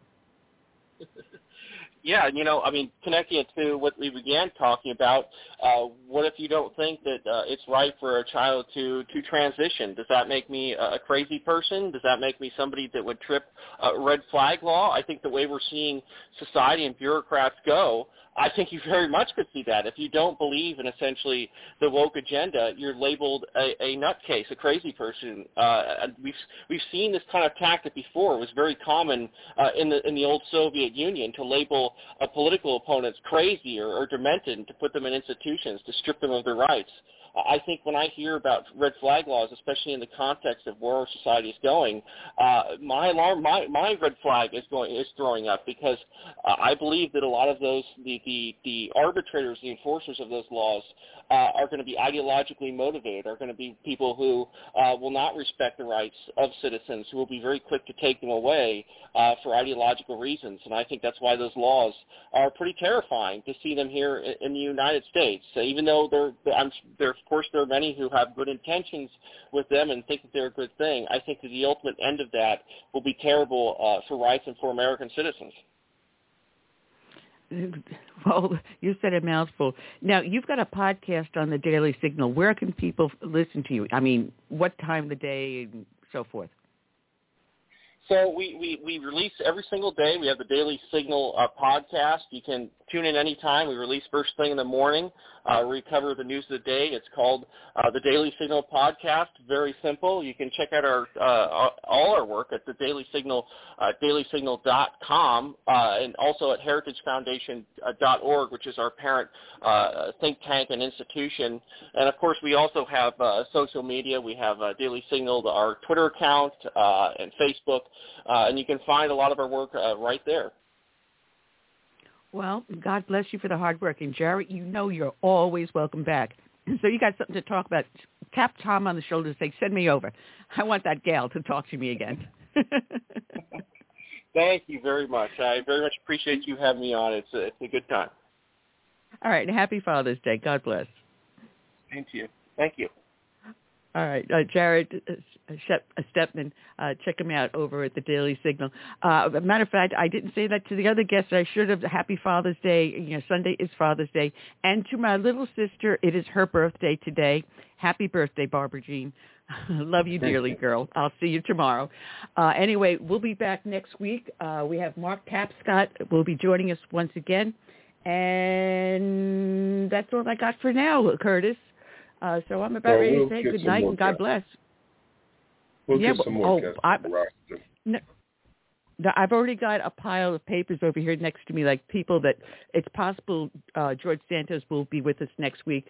Um, so we'll see because they just sent me an email going back and forth uh, while I was on air. So we'll see if they join us next week, um, and we'll see what happens. And uh, Tony Shaffer, there's a problem with the phone system. We're finding out what's going on. We'll see what, when we can get him back on.